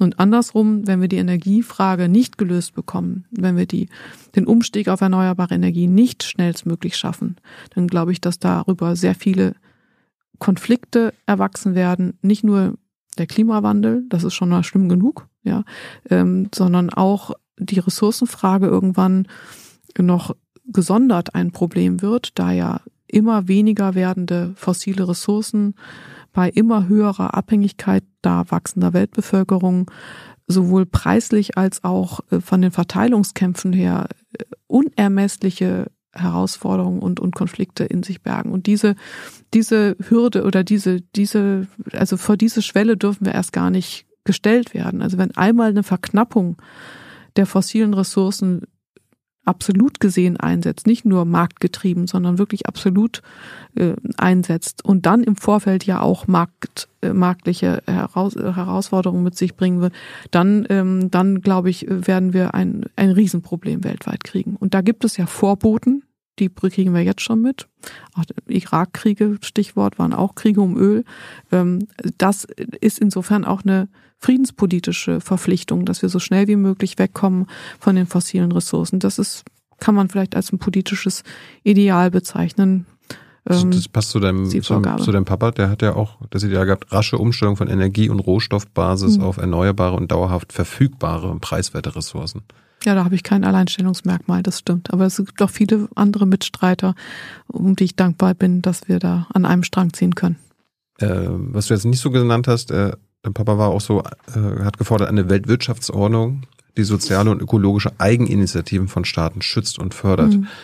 Äh, ich habe das ihn, wenn ich ihn so gelesen habe, verstanden, dass er eher Kapitalismus kritisch war und äh, den überwinden möchte. Du auch? Als Also demokratische Kapital Sozialistin? Kap Kapitalismus darf, es darf halt nichts, die, die Marktgetriebenheit ähm, darf eben nicht das Handeln, das politische Handeln bestimmen. Ja, also es, es muss immer möglich sein, dass das politische Handeln etwa nach einem Ideal äh, der gerade genannten Art, dass das, äh, das, polit dass, dass, dass das leitungsgebend ist für das politische Handeln. Es, wenn, wenn es Marktprinzipien sind, dann dann wird das politische Handeln konterkariert und dann äh, kann man weder für Menschenrechte eintreten noch für noch für für Umweltschutzstandards und auch die Gesundheit wird darunter leiden. Mhm. Deswegen ist das schon eine ganz wichtige Bank, dass man sagt, ähm, für für das politische muss immer klar sein, also Primat der Politik muss tatsächlich in den in den gesetzten, in den politisch gesetzten Zielvorgaben sein und nicht Mhm. durch das äh, durch das Schielen auf auf Marktbedingungen. Wir, gucken, wir überprüfen das gleich mal anhand der Energiewende, ob wir unsere politischen Maßnahmen marktgetrieben ausrichten oder nicht. Äh, auf jeden Fall, was dein Papa gesagt hat, neue Weltwirtschaftsordnung, das deckt sich ja äh, mit dem Weltklimarat, äh, den Erkenntnissen Mhm. und äh, ähm, quasi äh, Empfehlungen an die Regierungen weltweit und sowie dem Club of Rome, weiß nicht, ob du das neue Mhm. Buch gelesen hast, Mhm. Earth for ja All. nicht, noch nicht ganz zu, noch nicht dazu gekommen. Die haben ja, die haben ja als das Problem den, das kapitalistische Mhm. Wachstum Mhm. aufgezeichnet. Also das mit Ressourcenverbrauch äh, weltweit äh, einhergeht in den letzten 150 Jahren. Mhm. Ja, Ulrike Herrmann hat jetzt von der Industrialisierung gesprochen. Äh, müssen, wir, müssen wir das überwinden? Das Wachstum. Ja. Also wir sollten schon ein Wachstum bei den erneuerbaren Energien hinbekommen, Das ist ja. klar. Also wir müssen. Ähm, Die guten Dinge können Ich glaube, wachsen. ich, ich habe eben den Eindruck, dass wir, dass die Wachstumsdebatte auch schnell ein Ablenkungsmanöver sein kann. Ich, ich denke, wenn wir es schaffen, ein werteorientiertes Wirtschaften, das hört sich jetzt total nach Sprechblase an, aber wenn es das Wirtschaften tatsächlich schaffen würde, wenn wir schaffen, maximal die, die, die wertgebenden Faktoren zu regeln. Nicht nur für uns, sondern möglichst so, dass wir nicht Abstriche machen müssen, weil es eben handelspolitisch nicht funktioniert, sondern tatsächlich auch gemeinsam mit Partnerländern in der Europäischen Union und auch über Verträge mit anderen Partnern, äh, mit den Partnerländern und möglichst weltweit, damit auch niemand das Nachsehen hat, der nicht dazu gehört. Ja, das natürlich ist es am besten, wenn man das weltweit hinbekommt, aber man muss Klar. wahrscheinlich irgendwann mal mit irgendjemand anfangen, weil wenn man darauf wartet, dass man äh, es mit allen gleichermaßen schafft, das, das ist aussichtslos. Ja, dann dann hat man im Grunde genommen sich vertagt auf Nimmerleinstag. Also man muss schon äh, jede Gelegenheit nutzen, in diese Richtung einen Annäherungswert zu schaffen.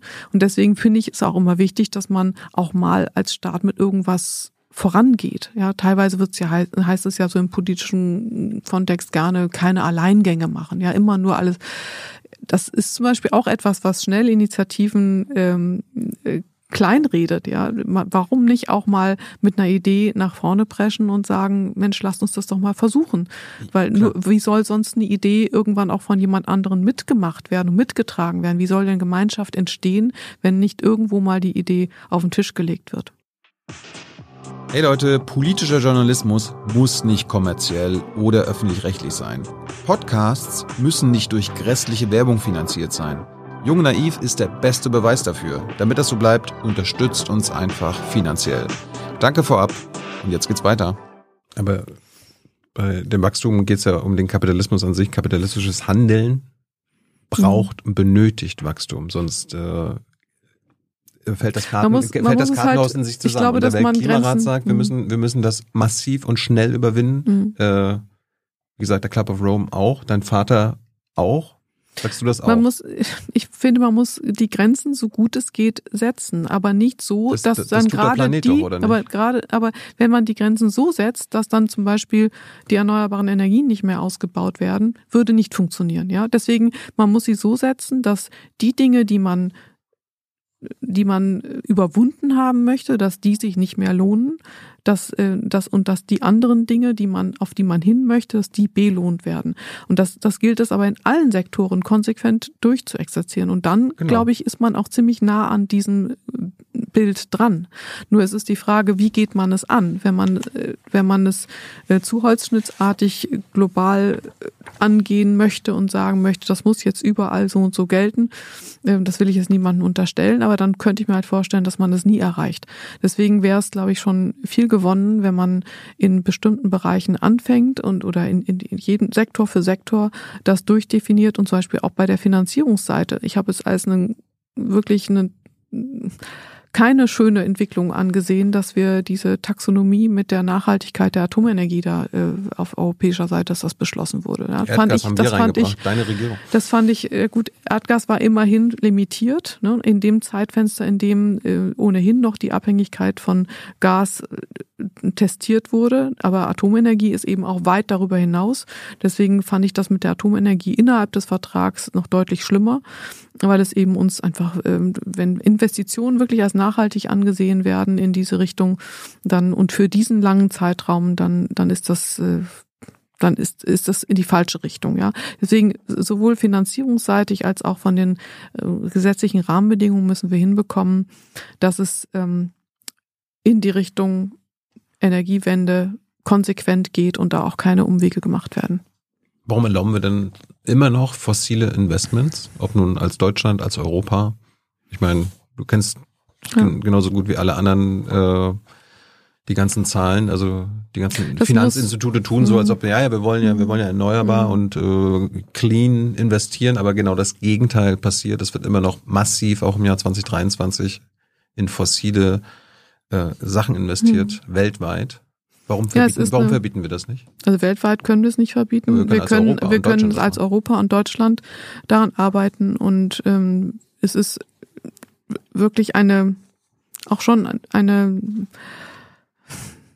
bittere Folgeerscheinung auch dieses russischen Angriffskriegs des letzten, im, im letzten Jahr, der im letzten Jahr losging, äh, dass wir eben da nochmal in einen, auf einen Weg uns geschickt haben, aber es ist eine Folgewirkung, zu sagen, übergangsweise schalten wir jetzt auch nochmal Ersatzkraftwerke dazu, äh, bauen nochmal Infrastruktur auf, wie die LNG-Terminals.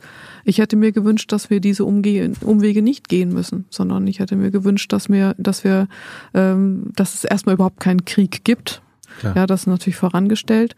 Ähm, Aber die und dass man Investments gab es auch, gab's auch schon vor dem ja, aber wir hatten ja Überfall. immerhin, wir hatten ja auch schon, auch, ich meine, das steht auch im Koalitionsvertrag drin, dass wir gesagt haben, es soll nicht mehr in fossile äh, Projekte auch investiert werden. Ne? Das tun wir es aber. ist, ja, aber es ist auch, dass wir, im, wir hatten schon eine Verständigung, wir waren da schon ein Stück weiter. Das ist jetzt ein Stück weit ein, ein Rückschritt über die, über die Reaktion auf den Angriffskrieg zu sagen, wir wollen jetzt so schnell wie es geht unabhängig von den russischen Erdgasimporten werden. Wir waren zu 55 Prozent abhängig von, von den Importen. Es war immer klar, dass wir noch ein paar Jahre abhängig von Gas sind, dass wir nicht von, jetzt auf gleich sofort das von uns los sagen können vom Gas, sondern dass, das, dass wir dafür den Ersatz durch Erneuerbare aufbauen müssen. Aber jetzt für diese Importe ein aktiv nach einem Ersatz zu suchen, das ist natürlich schon eine große Bürde und auch wird auch temporär Rückschritte bedeuten. Und das ist wirklich eine, eine bittere Folgeerscheinung ähm, dieses so schrecklichen Krieges. Das bezieht sich jetzt auf die quasi den Ersatz an fossilen äh, an fossile Energie, die wir quasi Und an ersetzen. Investitionen auch, die getätigt werden. Ja, aber es geht ja auch um Unternehmen weltweit, Banken, Finanzinstitute, äh, Fonds und so weiter, die immer noch fossil investieren. Und Also ich, es ist ich, ich wollte jetzt, ich habe ne? jetzt die grundsätzliche Frage Mhm. gestellt, ob es nicht sinnvoll wäre, wenn wir das so schnell es geht überwinden, Ja. beziehungsweise verbieten. Also ich finde, wir müssen es so schnell wie möglich überwinden, ja. Die, die Investitionen in fossile Energien sind letztendlich verlorene Investitionen. Wir haben jetzt eine Übergang, wir haben jetzt diese schon erwähnte Situation, dass wir aufgrund der Entscheidung, unabhängig von den Importen zu werden, direkt in diese Alternativen dazu, zu diesen Importen investiert haben. Und das natürlich auch fossile Investitionen sind. Aber jenseits dessen muss, müssen die Gelder in die erneuerbaren Energien fließen. Wenn wir uns weiter abhängig machen von Investitionen in fossile Energien, also über diese äh, kurzfristige Ausnahmesituation hinausgedacht, ja, wenn wir wenn wir uns unabhängig davon weiterhin immer weiter in diese Investitionen hineinmanövrieren, dann dann wird es, ist es eine Vertagung der Energiewende und das ist das Problem. Wir wissen ja heute, heute ist schon, wir sind heute schon in der glücklichen Situation, dass die erneuerbaren Energien die günstigste Form der Energiegewinnung sind. Es ist das günstigste. Und trotzdem, Ja, deswegen trotzdem gibt es fließt keine- das meiste staatliche Geld weltweit immer noch in fossile Sachen. 11 Millionen Dollar pro, pro Tag. Aber was die, die Mengen, die ausgebauten Mengen sind mehr Erneuerbare als fossile. Ja, weltweit. Also es gibt, es gibt mehr Aufwuchs in den Erneuerbaren. Und trotzdem wird mehr Geld ja, in das, fossilen. aber daran sieht man ja, wie günstig die Erneuerbaren sind. ja, aber warum? Ja, ich, ich kann nicht für die Welt sprechen. Ich kann nur, Ja, aber ich kann Deutschland ja nur, und die Bundesregierung, Ja, deine Bundesregierung äh, äh, wie gesagt, unsere, die Bundesregierung und Deutschland hat sich ganz klar auf den Weg begeben, dass die Investitionen in die Erneuerbaren fließen sollen. Und jetzt ist es ein Rückschritt, der aber zeitlich begrenzt ist und der auch unbedingt zeitlich begrenzt sein muss und auch bleiben muss. Es darf nicht zu einer Perpetuierung dieses, dieses, dieses Zwischenschrittes jetzt kommen. Das muss wirklich äh, darauf beschränkt bleiben und dann muss so schnell wie möglich der Pfad hin zu den Erneuerbaren, der Umstieg auf die Erneuerbaren fortgesetzt und umgesetzt und möglichst so schnell wie möglich vollzogen werden. Hm. Kommen wir mal zur Energiewende in Deutschland. Äh, wie gesagt, dein Vater ist einer der Väter der Energiewende Mhm. sozusagen. Ähm, warum setzen wir bei der Energiewende in Deutschland auf die, auf die Privatisierung? Warum, warum äh, überlassen wir privaten Investoren, dass die Energiewende umgesetzt wird? Also ich habe deinen Vater und auch die Grünen und Teil der SPD immer so verstanden, ja, das soll ja Bürgerenergie werden. Mhm. Also die, es ist interessant, dass ja, wenn man anschaut, wie viel Erneuerbare wurden wann durch wen ausgebaut. Dass das tatsächlich äh, der große Aufwuchs der Erneuerbaren, als das wirklich einen richtig einen riesen Durchbruch gegeben hat, ähm, in der Zeit waren das wirklich die vielen kleinen Akteure. Das waren nicht die großen Energieunternehmen, die haben nur ein paar Prozent ausgemacht Ja. bei den Ausbau betreffend, sondern das waren wirklich äh, in den Händen der Privathaushalte, der Unternehmen, die, also der, der, der Gewerbetreibenden auf ihren Dächern und, und die Landwirte und auch Kommunen haben auch angefangen und Dezentral. das ist also. dezentral, genau. Das Mhm. ist das Stichwort. Und äh, ich bin nach wie vor der Überzeugung, dass wir diese Dezentralität als Pfund nicht aus dem Auge verlieren dürfen, dass es darum weitergehen muss, diese Dezentralität einzusetzen, da einfach es in der Fläche zu ernten ist. Die Erneuerbaren sind einfach in der Fläche da. Und auch im Mix, wenn man sich zu stark nur auf ähm, auf eine Technologie vers- versteifen würde, dann, dann brächte das wieder andere Probleme mit sich. Wir wissen ja zum Beispiel, dass Windenergie und Solarenergie sich ein Stück weit auch abwechseln. Also das ist nicht jetzt ähm, punktgenau, ja, aber so in der Tendenz, ne, in das eben äh, in windreichen Zeiten und Stunden dann eher ein bisschen weniger Sonne ist und umgekehrt.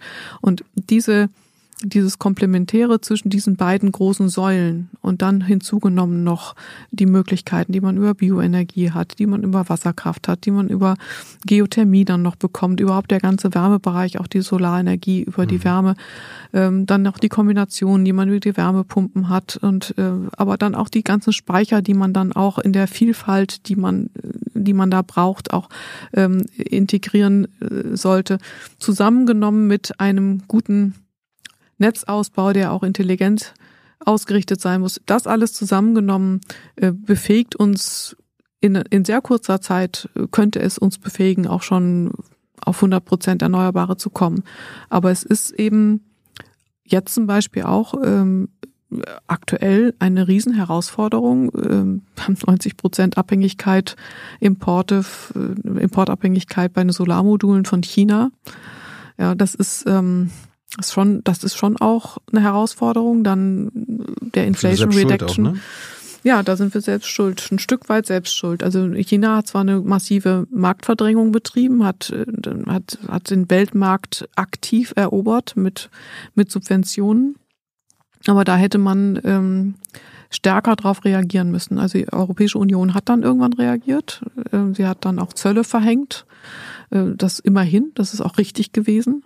Aber es kam sehr spät und ähm, in der Tat ist hier sehr viel Wertschöpfung, über 100.000, 150.000 Arbeitsplätze sind hier verloren gegangen, weil da nicht schnell genug erkannt wurde, dass man diese, dieses Pfund nicht aus der Hand geben darf und dass man hier ein Stück weit Zukunft äh, verloren hat oder eben sich auch Zeit verloren hat. Aber in der Frage, welche Rolle hat der Staat, ist, ist in dieser neoliberalen Denke, die sehr weit verbreitet war und in Teilen auch nach wie vor in den Köpfen ist, aber sie, es gab schon mal eine Zeit, in der es noch weiter verbreitet war, da dachte ja jeder, äh, Ökonomie sei, äh, sei Neoliberalismus, das war zwar als Gleichklang.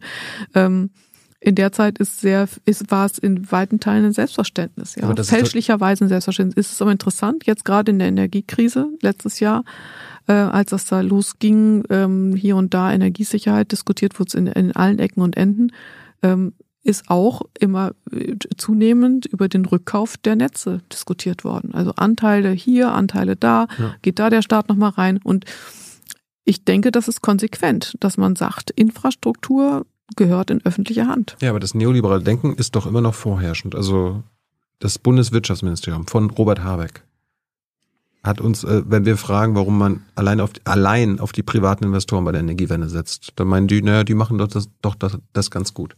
Aber wenn man das weiterdenkt, dann ist doch das äh, die Idee von einem von der Bürgerenergie und Dezentralität äh, damit in weiter Ferne gerückt, weil diese Konzerne, die da investieren sollen, haben doch eine Gewinnabsicht. Also da, ja, da, werden, da müssen doch irgendwann wieder Profite abgeschöpft werden von diesen, von dieser Bürgerenergie. Äh, das macht doch vieles kaputt. Und wenn man die mit einbindet, die das Problem ja quasi verursacht haben, also ich, man braucht nur mhm. E.ON und RWE und so weiter denken, dann macht man doch die äh, früheren Täter, die eine, mhm. die zu den schlimmsten Unternehmen der Welt gehören, weil sie die, äh, die CO2-Emissionen massiv äh, voran, also hochgetrieben haben, die machen jetzt zu äh, denjenigen, die das jetzt das Problem lösen sollen? Ja gut, da müssen wir jetzt ein bisschen äh, die Akteure ein bisschen genauer unter die Lupe nehmen. Also äh, wenn man jetzt sagt, ähm, äh, Privat versus Staat, dann stimmt das Bild nicht so ganz, ne? Weil ich rede jetzt, die, von, ich rede jetzt von Konzernen, also die, die aber also pri von den von den Konzernen, also nicht Staat versus Privat, sondern weil gerade eben hatte ich das Gefühl, wir reden jetzt ein bisschen darüber, welche Rolle hat der Staat. Ich rede jetzt nicht von ja, meinen okay. von meinen Eltern, die ein Solardach ähm, haben, das ist quasi auch privat, aber ich eben, rede von ja auch privat, sondern wir reden von den Konzernen. Okay, von, welche von, Rolle die großen Energiekonzerne ähm, in Deutschland spielen und gespielt haben. Genau ja. und, äh, und und dass wir die, also wir im Sinne von Deutschland, die Bundesregierung mit einbinden in diese Energiewende, dass die äh, da Mitspracherecht haben, also auf, auf allen Ebenen. Ich meine, dein Vater hat mal gesagt, weil der Energiewechsel schnell gehen muss, kann er nicht von denen abhängig gemacht werden, die ein wirtschaftliches Eigeninteresse an seiner Ver Verlangsamung haben. Er darf nicht davon abhängig gemacht Und werden, ja. Genau das machen wir. Mhm. Ja, ist die Frage, ob man sich da, ab welchem Punkt ist wirklich ein sich abhängig machen gegeben, ja. Ähm, in dem, ist, in dem Robert Habeck sagt, die privaten Investoren sollen das machen. Und, und das ist, ich will es nicht kommentieren, dass er, ich weiß nicht, in welchem Zusammenhang er diesen Satz gesagt hat und auf die Frage, wie er das gemeint warum man, hat. Warum man auf private ja. Investoren setzt bei der Energiewende. Alleine.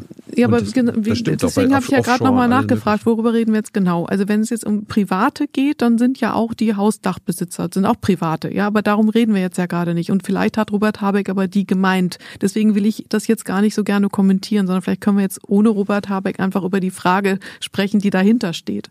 Es, geht um Ja, Privat, weil es ging um private es geht um- Investoren, also große Investoren, die, ja, damit geht es Geld um die verdienen Konzerne wollen. oder ja, es gibt auch kleinere, die damit Geld und ich finde an sich einen Lebensunterhalt damit zu verdienen. Dass man, ähm, äh, dass man wie zum Beispiel einen Landwirt, der sagt, er, er hat äh, immer Schweine gezüchtet, aber er sieht auch, äh, die Menschen werden etwas kritischer, was Fleisch angeht und essen vielleicht ein bisschen weniger Fleisch, der Fleischkonsum geht zurück.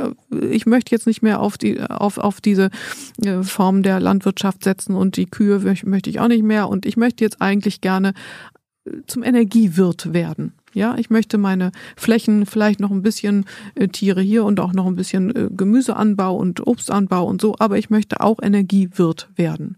Was ist daran schlecht? Gar nichts. Eben. Gar und äh, deswegen ist ja die Frage, was genau nehme ich jetzt in Fokus? Wenn ich, wenn, wenn wir die Rolle, also diese Deal-Situation, die ich gerade rausgehört habe, Es geht wir, um die fossilen Konzerne, die wir Um nicht, die wir nicht sterben lassen, sondern wir wollen sie am Leben behalten, indem wir äh, quasi die Bedingungen, Ausschreibungen, Genehmigungsverfahren so konzipieren, gegen die du ja bist. die äh, Ausschreibung habe ich immer kritisiert, das ist richtig. Aber wir ja, konzipieren das, ist- so, dass diese Konzerne davon am meisten profitieren und dass die da quasi investieren, Ja, an, ist- anstatt sie sterben zu lassen.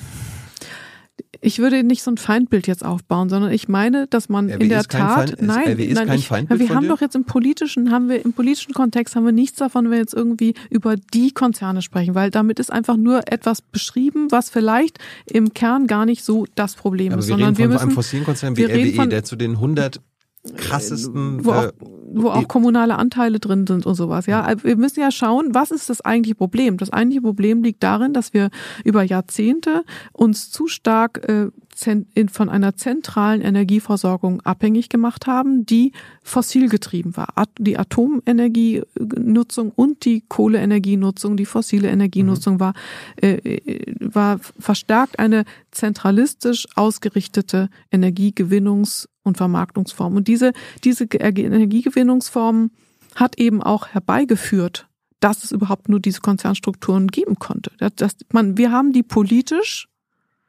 entstehen lassen. Ja. Damit ist, ist es auch eine gesamtgesellschaftliche Aufgabe, damit jetzt umzugehen. Und jetzt und da erhalten. hängen auch, nee, und da hängen auch Arbeitskräfte dran und da hängen auch Strukturen dran. Deswegen ist unsere Aufgabe, dass wir uns das, was wir politisch wollen, nämlich den schnellstmöglichen Umstieg auf erneuerbare Energien, nicht von althergebrachten Strukturen aufhalten lassen, aber wir zugleich eine Verantwortung haben, die Entstehung dieser Strukturen anzuerkennen und damit hinsichtlich der Mitarbeitenden, die da arbeiten, die da beschäftigt sind, als auch der Ja. Strukturen, die damit geschaffen wurden, äh, verantwortlich umgehen. Also wenn da zum Beispiel einfach ganze Städte entstanden sind, dann kann ich einfach sagen, ihr seid jetzt alle arbeitslos, ja, Nein, das sondern ich muss damit umgehen. Ja, Und das ist die Aufgabe. Nur der, die Aufgabe ist zugleich, dass wir unsere Energiepolitik nicht von dem, ähm, äh, von, von dem Willen weiterhin Energieerzeuger zu bleiben, abhängig machen. Genau. Das darf nicht Das, passieren. das Problem ist, wir wollen den Teich trockenlegen und lassen immer noch die Frösche nicht nur mitreden, sondern sie quasi äh, partizipieren, weil bei der Energiewende das Problem haben wir erkannt. Wir müssen weg von der fossilen Energie. Wir haben uns Ziele gesetzt, wir haben Pläne gemacht und äh, Aber wo haben wir sie jetzt wirklich äh, so laut mitreden lassen? Also wir haben jetzt Gut, den. Atomausstieg, den haben wir jetzt Mitte April Beispiel, endlich vollzogen. Beispiel ja. Nationaler Wasserstoffrat. Äh, da sitzen Mhm. mehrheitlich Lobbyisten drinne von den von der Industrie und Erdgasindustrie, äh, teilweise auch Wissenschaftler, die gar nicht äh, an einem grünen Wasserstoff interessiert sind, sondern sich explizit für blauen Wasserstoff aussprechen. Mhm. Produziert mit was? Erdgas. Äh, wenn Olaf Scholz einen Autogipfel macht, also oder einen Mobilitätsgipfel, wer sitzt da am allermeisten? Die Industrie, die alte Industrie. Und das es kannst du bei jedem, auch, es gibt auch Gesprächsrunden und Gipfel mit, mit, mit anderen. Also ich, wenn, wenn, wenn, wenn die. Kohlekommission einen Kohleausstieg macht, wer sitzt da drinne? auch die Frösche. Auch Umweltverbände. Ja, aber auch die die Kohlekommission war besetzt mit, äh, auch mit zivilgesellschaftlichen aber auch, aber Akteuren. auch die Frösche. Es saßen alle mit drin, weil das eben ein konsensuales Produkt war, dass man sich gesagt hat, man möchte man möchte es so angehen. Man, es führen immer mehrere Wege nach Rom. Man hätte es auch anders angehen können, aber man hatte sich damals auf diesen Weg verständigt. Und es, es ist immer so die Frage, was hat man gewonnen, wenn man jetzt sagt, der andere Weg äh, wäre besser gewesen. Wichtig ist doch, was hinten bei rauskommt. Ja, aber, aber ja, wenn, man wei wenn, man, wenn man weiß, dass manche, fand, wenn manche Akteure grundsätzlich kein Interesse daran haben oder alles in die Wege leiten werden, dass das so langsam wie möglich passiert. Dann sollte man darüber öffentlich reden, das stimmt. Dann sollte man sie, vielleicht, dann sollte man sie vielleicht rauslassen. Ja, oder man sollte es auch offen erklären, wenn, wenn man meint, aus, aus irgendwelchen Gründen sie zumindest mit dabei haben zu wollen, wenn man meint, äh, wegen der Arbeitnehmer, die da mit dranhängen, ähm, äh, soll man zumindest ihre Stimme mit anhören. Ich finde, das ist erstmal legitim, dass man sie, dass man sie anhört. Man muss nur halt aufpassen, dass die Entscheidung, die man daraus dann zieht oder äh, das, was man daraus auf der Grundlage dieser Erkenntnis dahinter entscheidet, dass das nicht eingefärbt ist von irgendwelchen Interessen, die im Politischen dann nichts zu tun haben. Ja, ich finde, das Anhören Hören ist jetzt erstmal nicht, nicht, nicht schädlich, an, sondern es geht darum, hinter sich auch zu emanzipieren von diesen Stimmen, Klar. wenn man meint, sich äh, hier und da dem nicht anschließen zu können. Ja. Da, da, hat ja niemand was dagegen, dass sie nicht angehört werden, aber die dominieren ja diese Räte, äh, ob nun bei, so bei, bei, Wasserstoff, bei Autogipfeln, jetzt bei der Energie, mhm. äh, äh, bei der Gaspreisbremse, da hat Veronika Grimm und alle möglichen Industrievertreter und Lobbyisten drin gesessen. Da gab es auch Umweltverbände und kleinere Leute, aber am Ende hat man wieder die Industrie. Und das hatte ich nicht den Eindruck. Ich hatte den Eindruck, dass das, was als Signal aus dieser da waren auch Parlamentsvertreter mit dabei, dass das Vorschläge waren und damit haben wir dann im politischen Verfahren müssen. Wir haben ja auch nicht jeden, wir haben es ja auch nicht eins zu eins, sondern es ist ja nochmal Veränderungen dann auch noch reingekommen. Ähm, es ja. war ein Expertenrat. Natürlich darf es, aber ich gebe recht, es ist, wenn das so wäre, würde ich es verurteilen. Also wenn es wirklich so, so oder so im Einzelfall so ist, dass, ähm, dass ähm, Entscheidungsprozesse so angelegt werden, dass einseitig Interessensvertreter da den Durchmarsch machen, machen äh, oder Ergebnisse produzieren, an denen man politisch noch nicht mehr vorbeikäme, äh, das wäre problematisch und das darf so auch nicht sein. Also einseitig bin ich gesagt, aber eindeutig mehrheitlich mhm. sind diese ganzen wichtigen Gremien bzw. Expertenräte und ja, also im Sinne der alten Industrie besetzt. Und du, und du weißt jetzt nicht, ob ich möchte das jetzt einfach nicht so. Möchte also bei dir, das nicht bei so dir könnten Frösche auch immer noch mitreden bei der Stilllegung des Tages. Ich, ich finde, im Sinne von angehört werden, ja. Nicht im Sinne von Entscheidung. Die Entscheidung ist die politische Aufgabe. Ja, und diese Expertenräte, von denen du gerade gesprochen hast, das sind ja auch, äh, es ist ja so angelegt gewesen, dass die Expertenkommission jetzt zu der Energiepreisbremse einberufen wurde, um Vorschläge zu erarbeiten.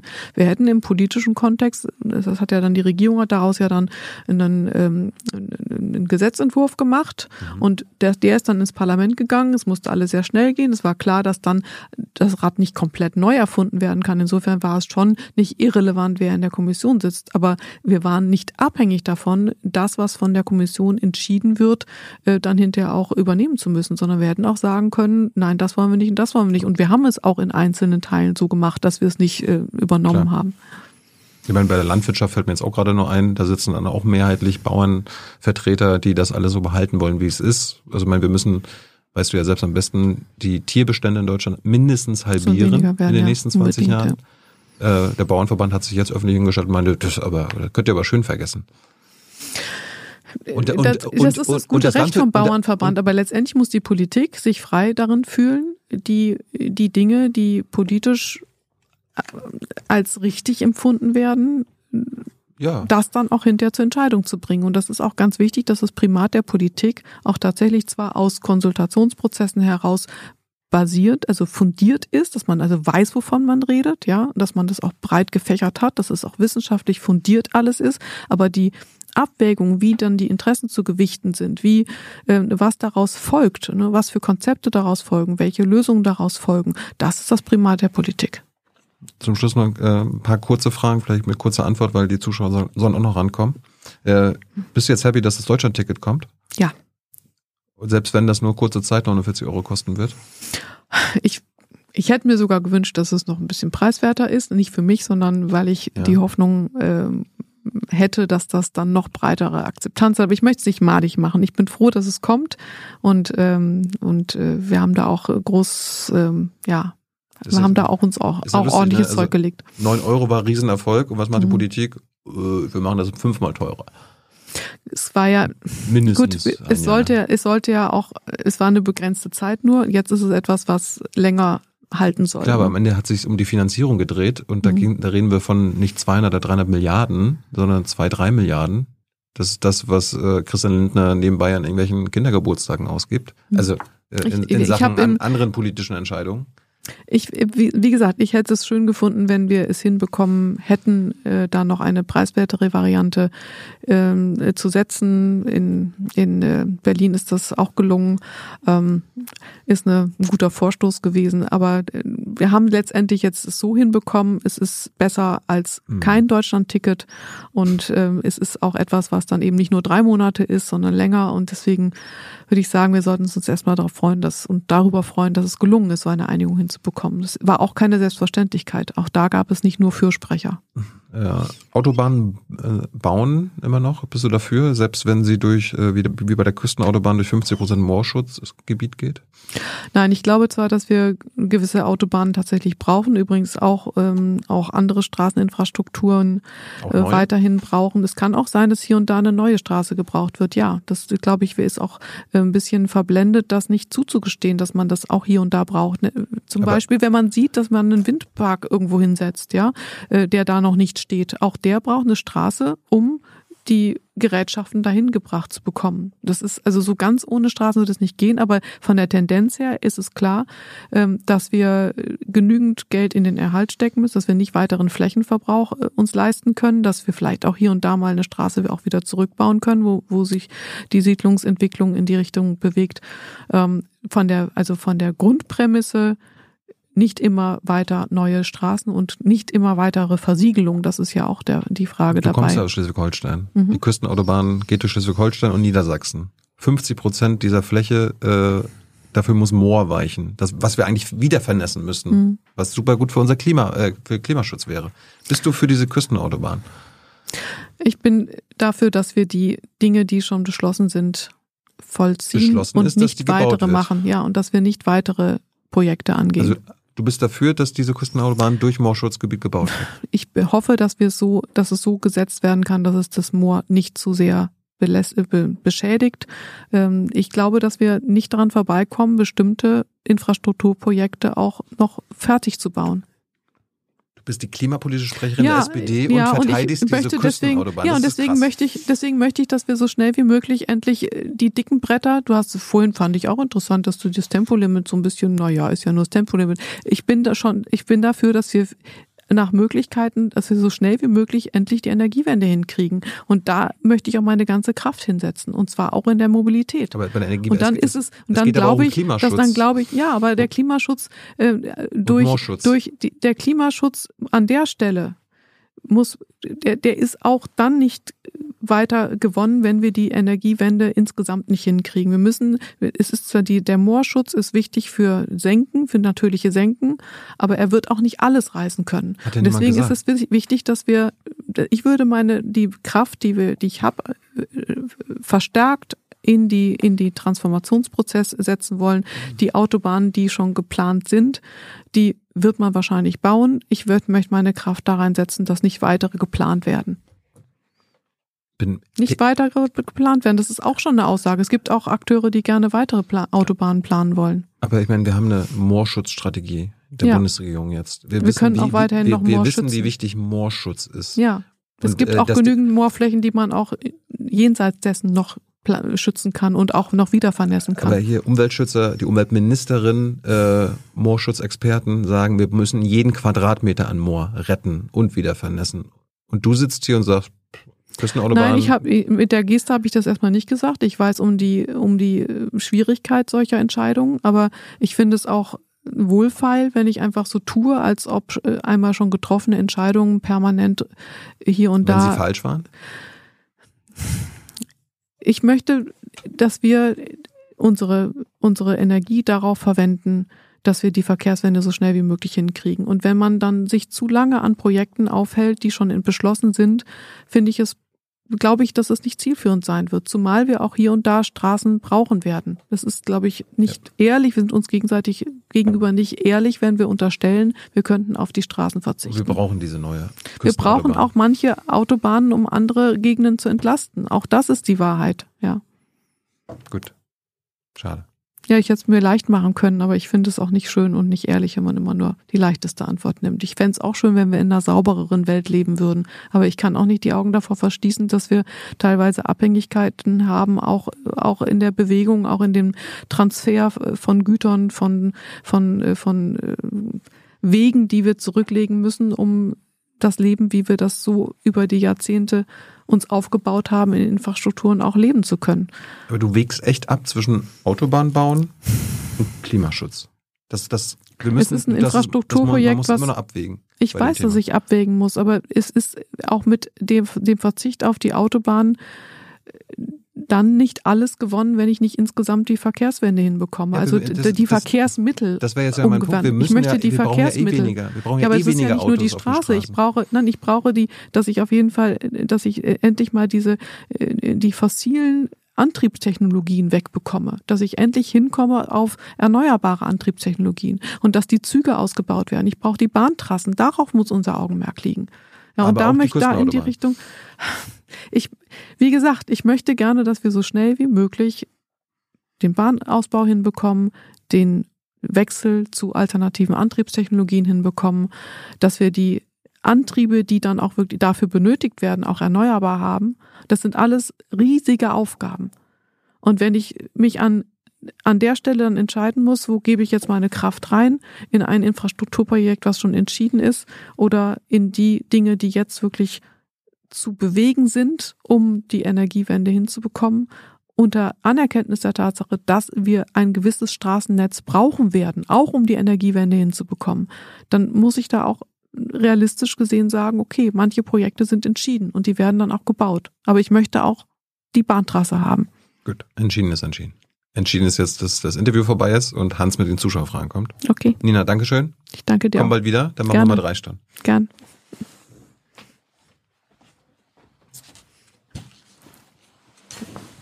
Nimm ruhig einen Schluck. Selbstverständlich. Soll ja niemand mit trockener Kehle hier sitzen. Ja, äh, es gab eine ganze Reihe von Wortmeldungen, die bezogen sich auf Hermann Scheer, mhm. durchweg lobend. Sagten, die Lücke, die er hinterlassen hat, äh, hat nie jemand wirklich schließen können. Ähm, und es wird gefragt, äh, sehr konkret, Hermann Scheer sprach in seinen Büchern von Energiesystemkonflikt oder auch Systemkonflikt der Energiewende. Kannst du uns erklären, was er damit gemeint hat? Ähm, Systemkonflikt, ähm, das, das fokussiert, dass wir, ähm, was ich vorhin auch ein bisschen ausgeführt habe, die ähm, über die Tradition der Energiegewinnung im Kontext Industrialisierung eine sehr zentralistische Energiegewinnungsform uns angeeignet haben. Mhm. Mit allem, was daran hängt. Das hat ja auch infrastrukturelle Auswirkungen gehabt. Und ähm, auch was die Arbeitsplatzbindung angeht, was die, was auch das Ansiedeln von Industrien angeht, das ist alles sehr auf eine zentralistische Energiegewinnungs ähm, Möglichkeit zugeschnitten. Und wenn eben jetzt im Zuge der Energiewende diese Zentralisierung nicht mehr das Maß der Dinge ist, sondern ganz im Gegenteil die Dezentralität der Takt und Maßgeber ist, dann ist das eine, eine strukturell systemische Wende. Ähm, Aber der, worin besteht der, der, Konflikt?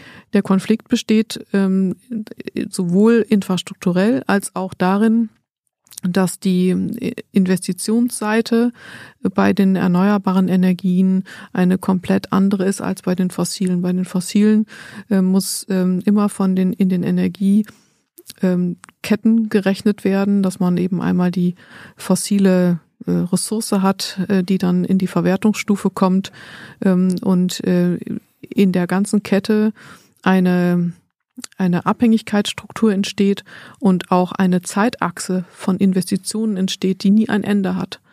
weil es eben so groß angelegte und auf lange Zeit angelegte Investitionen sind. Das ist bei den erneuerbaren Energien anders strukturiert und das schafft auch andere, es schafft auch Abhängigkeit, Abhängigkeitspfade, von denen dann politisch, gesellschaftlich mit allem, was drum und dran hängt, gar nicht so leicht runterzukommen ist.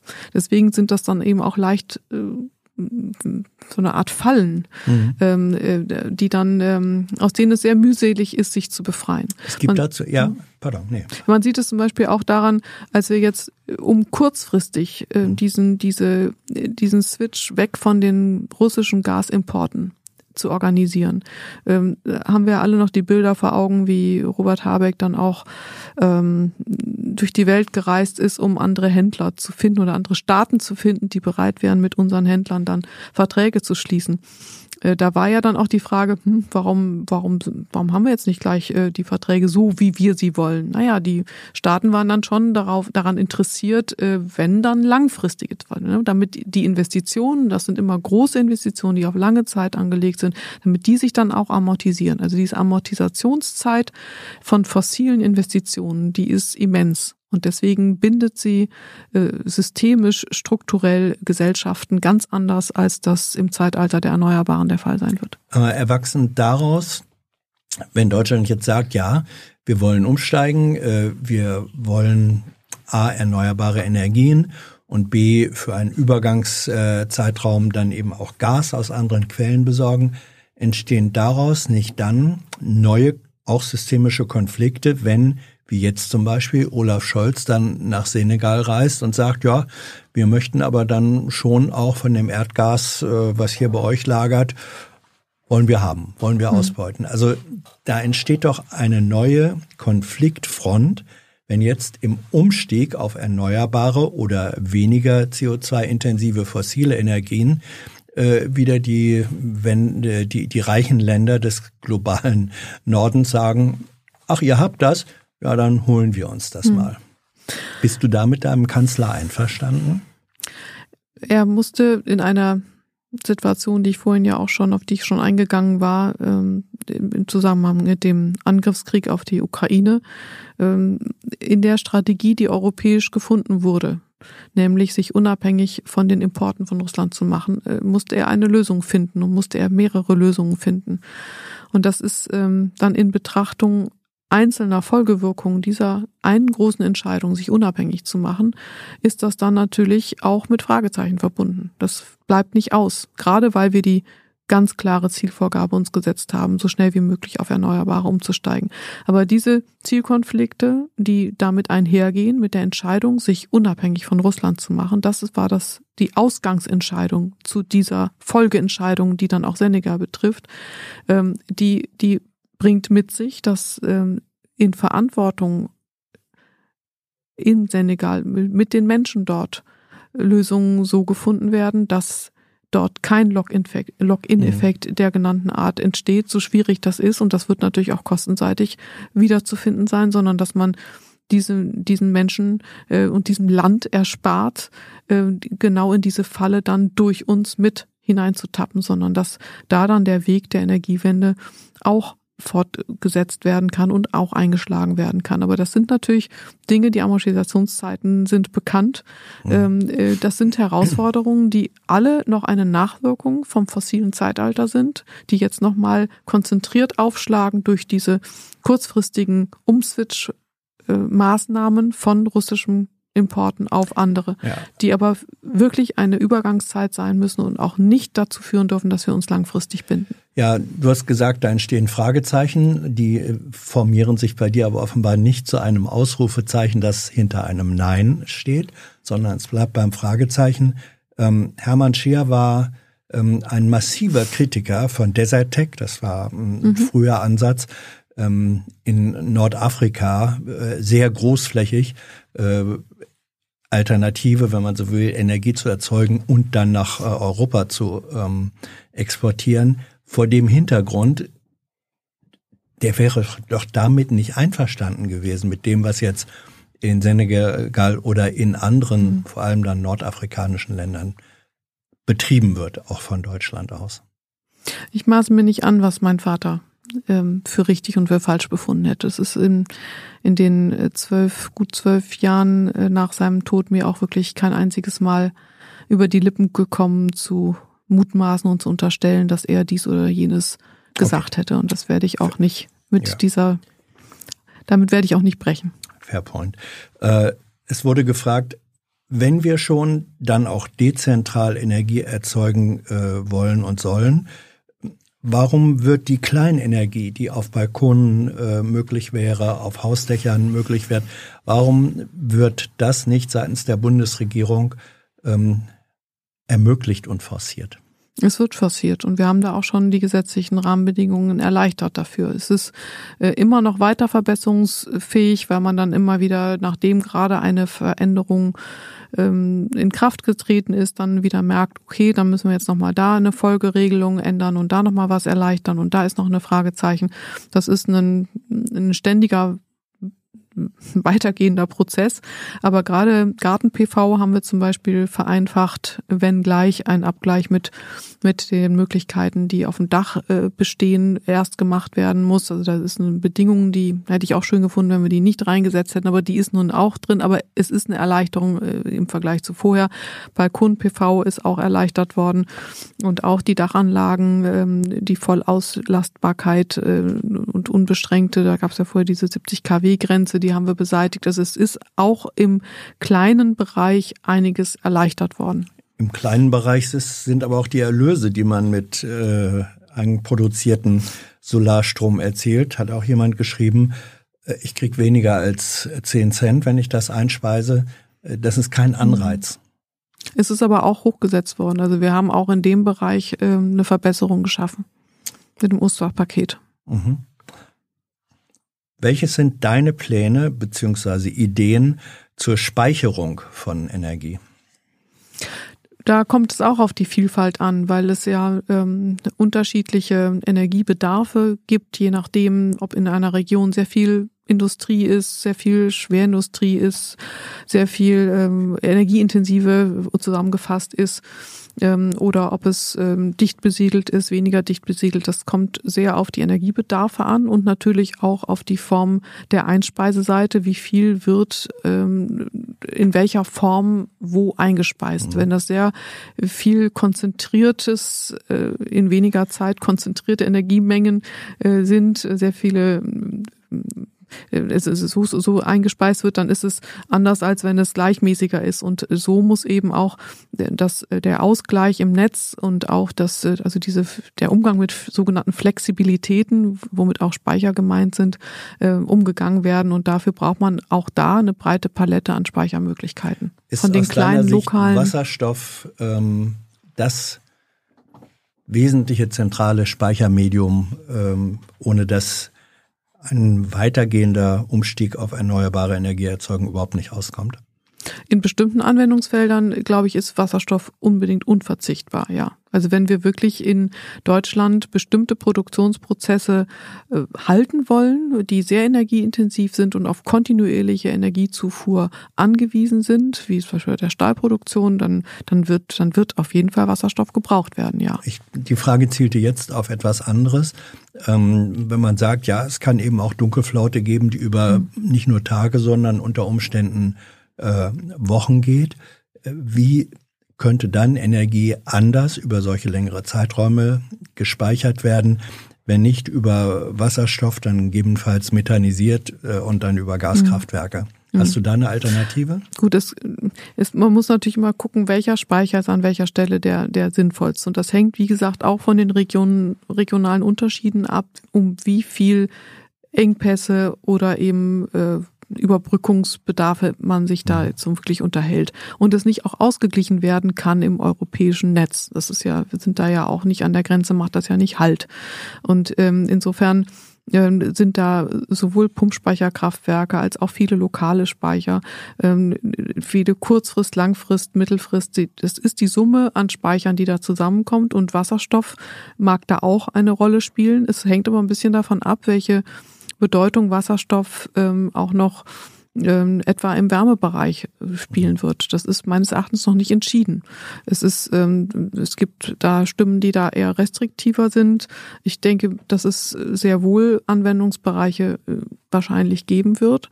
Dann ist das berühmte Mengenproblem. Ne? Dann heißt es, haben wir denn überhaupt genug dafür? Das hängt aber natürlich auch wieder davon ab, da muss man nicht nur an Importe denken, sondern das hängt auch davon ab, äh, wie viel äh, sind wir auch bereit, an Energie in Deutschland zu gewinnen.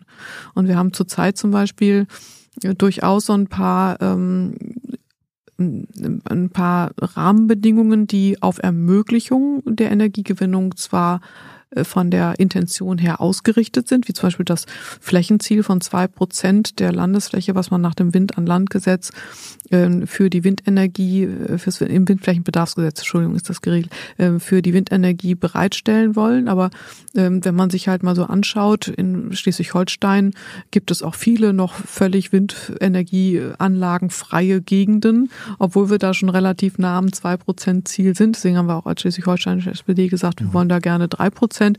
Und äh, ich denke, auch äh, bundesweit sollte man sich die Offenheit behalten, ähm, auch mehr, ermöglich mehr Ermöglichung an erneuerbarer Energiegewinnung äh, zu denken und dann auch äh, in diesen Weg einzuschlagen, weil es eben mit Chancen, mit Arbeitskräften verbunden ist, mit Klimaneutralitätsoption verbunden ist, mit einer schnellen Energiewende. Äh, je mehr wir an heimischer erneuerbare Energiengewinnung haben, desto mehr Optionen werden wir auch dann in der Hand haben, ähm, etwa auch äh, hier und da noch Wasserstoff nutzen zu können, was man sonst vielleicht nicht hätte. Man sagt, oh, das ist uns zu knapp, ja, da mhm. wir haben zu wenig davon und wir müssen da ganz eng mit haushalten mit der Energie. Ein paar sehr simple, äh, praktisch politische Fragen. Wie kann man sich gegen die FDP im Rahmen eines Tempolimits durchsetzen?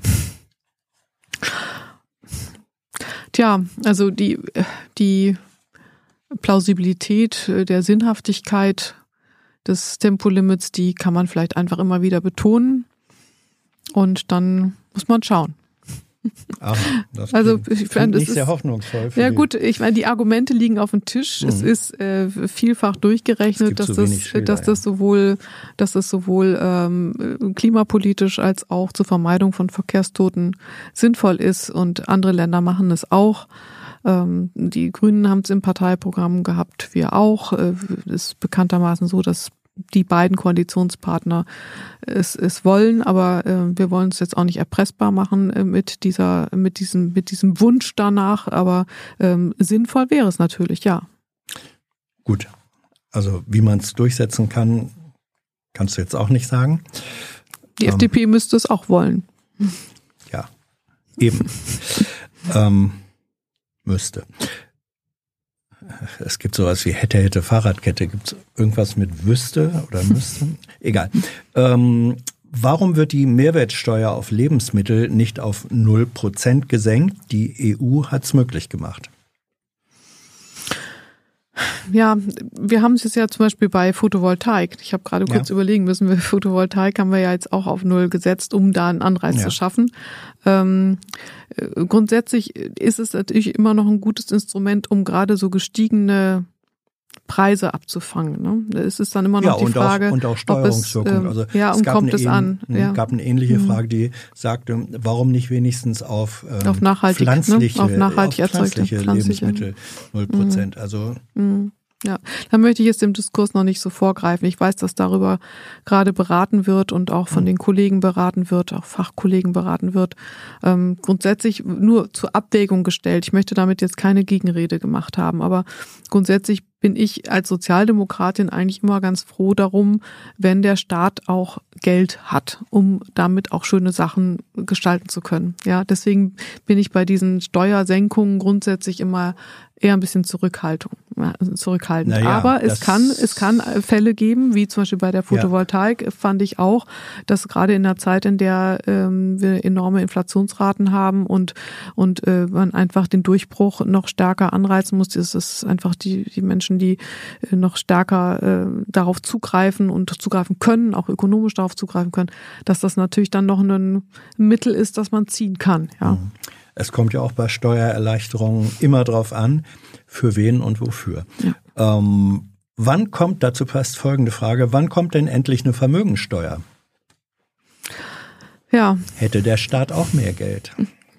Ja, es wäre schon gerecht, wenn man ähm, gerade in den Zeiten, in denen so viel auch von staatlicher Seite zur Abfederung von hohen Belastungen aufgebracht hat mit dem Rettungsschirm, um das größte, dickste Beispiel jetzt zu nennen, 200 Milliarden dann nochmal. Und wir hatten ja schon 100 Milliarden in weitere Entlastungen vorher schon verständige. Es ist ja ungefähr ein Schirm von 300 Milliarden, auch wenn er jetzt vielleicht nicht komplett verausgabt wird, äh, weil sich ja auch schon wieder eine Trendwende jetzt eingeleitet hat mit den Energiepreisen. Aber es ist, ähm, da ist es natürlich schon wichtig, dass man im Blick behält, dass das irgendwoher auch kommen muss, ne? dass das nicht irgendwo ein, ein Gelddrucker ist, sondern dass man genau. Einnahmen genau. braucht und da dann wirklich die leistungsstärksten in der Gesellschaft, ökonomisch leistungsstärksten, ja, ich möchte jetzt nicht auf die Arbeit, sondern die ökonomisch leistungsstärksten am stärksten auch zur Kasse zu bitten und äh, auch einfach in die Verpflichtung zu nehmen. Ja, und wann das, kommt das sie? Ist, das war ja die Frage. Wenn man es verständigen kann, dann könnte es wahrscheinlich schnell kommen. Ich auch weiß aber auch da, ich weiß aber auch, richtig, dass da, ja? dass auch mhm. da äh, bisher äh, nicht von, also auch mit der Koalitionsaussage keine, keine Verständigung wahrscheinlich möglich ist. Mhm. Ähm, dann, das bezieht sich äh, auf das Gespräch vorhin zu äh, Freihandelsabkommen. Wie macht man denn die privaten Schiedsgerichte oder die private Schiedsgerichtsbarkeit wieder rückgängig, wenn sie erstmal durch ist. Es müssten sich die Vertragspartner darauf verständigen, dass sie das nicht mehr wollen, dass sie zu eine, dass sie diese Vertragsgrundlage wieder einkassieren. Ja, aber warum sollten gerade diejenigen, denen so sehr dran gelegen war, das durchzusetzen, warum sollten die auf einmal sagen, ach, wollen wir jetzt noch nicht mehr? Ich kann nur sagen, dass das der Weg wäre und ähm, mhm. habe ja vorhin schon skizziert, dass äh, dieser, diese Vertragswerke über viele, viele, viele Jahre äh, gestaltet werden, vom Verhandlungsmandat über die Vorbereitung und dann die Konsultationsprozesse und Ver Verhandlungsprozesse. Ich glaube, das wird teilweise bis zu 20 Jahre gehen, ne, bei manchen mhm. Vertragswerken. Und insofern zu, zu sagen, dann ändert man es, äh, muss jetzt nicht im Widerspruch stehen zu, zu dem Willen der Vertragsgestaltenden, die im Zweifel gar nicht mehr Gestaltende sind. Was hältst du von Lobbyisten in der SPD, wie zum Beispiel Sigmar Gabriel bei ThyssenKrupp, Stil, es gibt weitere Beispiele, könnte die Partei oder sollte die Partei sowas nicht verhindern? Ich möchte nicht über ähm, meinen ehemaligen Parteivorsitzenden hier irgendwelche urteilenden Worte über, finden. Über Lobbyisten an sich, wenn wir mal den Namen vergessen. Was heißt Lobbyisten? Ich möchte, möchte mich einfach, es sind, es sind, es ist eine personifizierte Beschreibung. Man kann sich über bestimmte bestimmtes Wirken austauschen, bestimmte Initiativen austauschen, aber so personifizierte ähm, äh, Beschreibungen einer Person, das, das ist nicht mein Ding. Wenn, dann muss man über, über bestimmte Taten können wir uns unterhalten, ja, ja. aber über Personen, äh, die dann, äh, das finde ich nicht schön, vom Stil her. Ganz egal, ob es nun ein Genosse ist. ist, oder ob es, mhm. oder ob es auch, nee, das, ich glaube, ich würde, ich immer nochmal genau überlege, ich würde auch nicht über einen CDU-Kollegen jetzt reden wollen mhm. in dieser Form, so von wegen, ist das ein Lobbyist, ist das, nee, dann muss man ihn selber fragen, warum er was tut, oder wir unterhalten uns um das, über das Ergebnis, was irgendwo entstanden ist, und dann kann ich das bewerten. Mhm. Entschuldigung. Ulrike Herrmann, über die ihr vorhin auch schon mal kurz gesprochen habt, die schreibt ja ähm, in ihrem aktuellen Buch Energie oder sie ihre These, Energiewende alleine reichen nicht. Es braucht eine grüne Schrumpfung. Was hältst du von dieser These? Was heißt grüne Schrumpfung?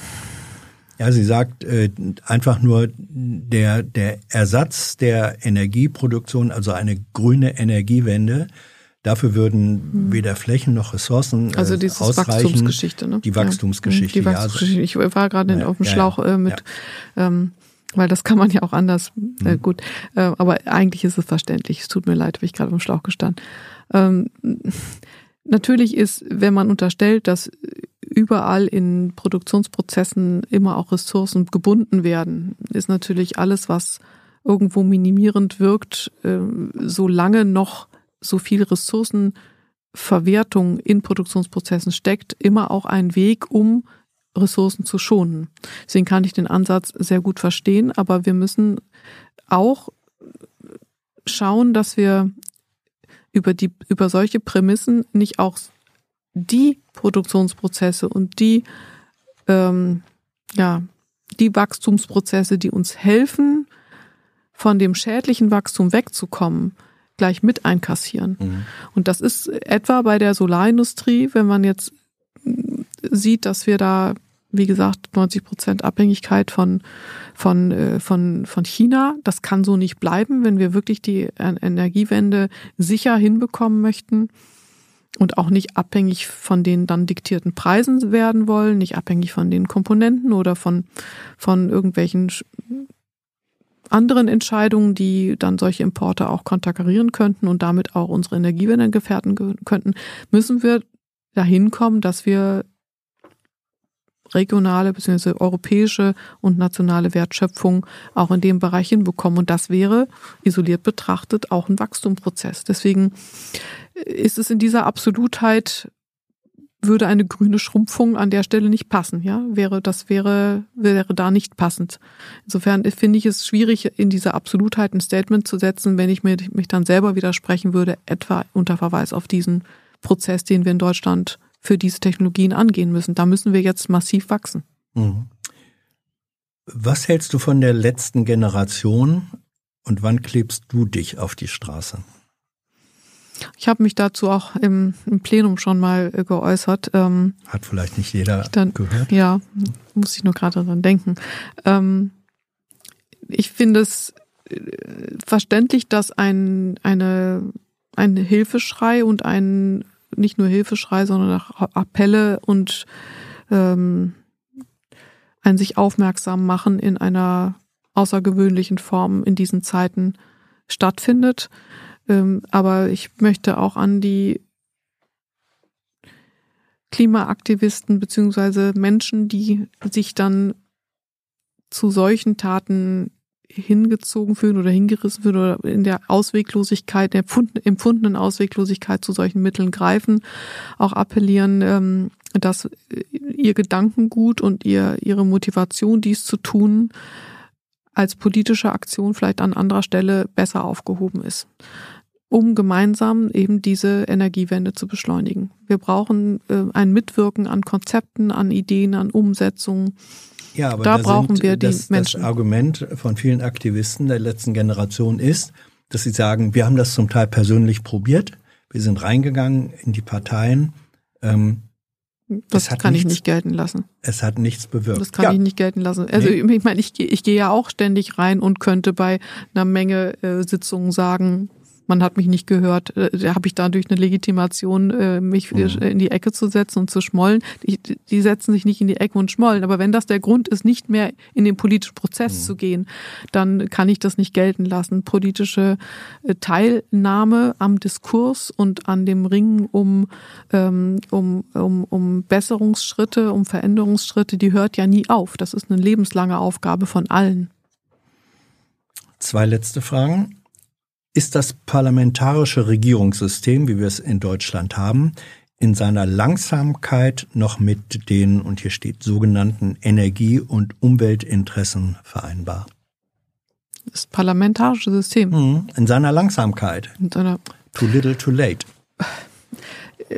Also mir ist der, der ähm, der, der Diskursprozess und der demokratische Prozess immer noch lieber als ein diktatorischer Schlag äh, in, in Sekundenschnelle. Ähm, und ich, für mich ist, steht das auch völlig außer Zweifel, dass man sich immer für die Demokratie entscheiden muss, egal wie lang, lang äh, manche Entscheidungen dauern mag. Und die das Langsame habe ich übrigens gerade im letzten Jahr äh, nicht, nicht besonders häufig erlebt, sondern wir haben da manchmal auch sehr häufig äh, sehr schnelle Entscheidungen herbeigeführt. Aber ich weiß, was gemeint ist. Ja, das Ringen um die besten Ideen, um die besten Lösungen, das kann manchmal auch Zeit brauchen. Aber diese Zeit steht ja dann auch für eine Diskussion, die öffentlich geführt wird, die auch für Transparenz steht, für Teilnahme an diesem und Teilhabe an diesem Diskurs. Und äh, was ist die Alternative dazu? Ich finde, da, es gibt keine Alternative zu dieser Form der Gestaltung. Alles andere was nicht die Teilhabe gewährleistet und Teilhabe auch generiert durch Diskussionsprozess, läuft ja notgedrungen auf Bevormundung hinaus. Und die Bevormundung ist dann der erste Schritt zur Diktatur und die Diktatur ist für mich keine, keine Regierungsform, die man auch nur im Ansatz für gut heißen kann oder ähm, auch nur in Erwägung ziehen sollte. Die allerletzte Frage. Wenn du eine Pflicht für alle Bürger einführen könntest, welche wäre das? Eine Pflicht? Ähm, naja gut. Eine Befassungspflicht mit den Wahlen, die wir haben auf allen Ebenen. Und äh, ja, sagen wir erstmal eine Befassungspflicht. Wie, wie, wie kann der Bürger der geneigte Bürger sich diese Pflicht vorstellen? Angenommen, ich interessiere gesagt, mich nicht möchte, so besonders ja, das dafür. ist ja wie genau die dieses. Pflicht, ja, ja das ist ja, deswegen habe ich ja noch nicht gesagt, ja. eine Pflicht äh, wählen zu gehen. Das wäre vielleicht zu hart, ja. ja. Äh, aber eine Befassungspflicht, dass man eben wirklich von den Bürgerinnen und Bürgern erwartet, dass sie ähm, sich damit auseinandersetzen, welche Möglichkeiten sie haben, unser demokratisches Gemeinwesen mitzugestalten. Ich finde, das ist das Mindeste, was ich auch eigentlich wirklich von jedem Mitbürger erwarte. Und ich glaube auch, sich kritisch über bestimmte Prozesse und Entwicklungen hinter zu äußern, muss auch voraussetzen, dass ich vorher selbst zumindest einen Versuch gestartet habe, in irgendeiner Weise mich zu beteiligen. Nicht jeder kann sich in gleicher Maße in Maßen beteiligen. Manchmal sind es ja auch Umstände, die es nicht zulassen, familiäre Gründe oder äh, weil man einfach ähm, keinen Zugang dazu hat. Ich möchte auch überhaupt nicht einen Stab über die Menschen mhm. brechen oder urteilen, dass jemand etwas tun könnte, was er für sich nicht an Möglichkeiten sieht. Aber sich zumindest damit auseinanderzusetzen, gedanklich und äh, zu, zu schauen, ähm, wie verhält sich das hier gerade? Was, was, was ist hier überhaupt gerade, was, was steht hier überhaupt zur Disposition? Das finde ich ist das Mindeste und das würde ich, würde ich mir auch wünschen, dass man ein, zumindest so eine, vielleicht niedrigschwellig formuliert, eine solche empfundene Befassungspflicht in erster Schritt, im ersten Schritt hat. Nina, danke schön. Wir stehen jetzt in der Pflicht, dafür zu sorgen, dass du deinen Zug noch äh, erwischt. Deswegen sind auch die Zuschauerfragen an dieser Stelle zu Ende. Danke für deine Antworten, für deine Zeit. Danke für eure Fragen. Und vielen Dank, ihr wisst das, äh, für die Unterstützung dieses Kanals. Ohne dass es dieses Format und alle anderen nicht gäbe, wer im vergangenen Monat ähm, in signifikanter Weise dabei war, seht ihr jetzt. Bis bald. Tschüss.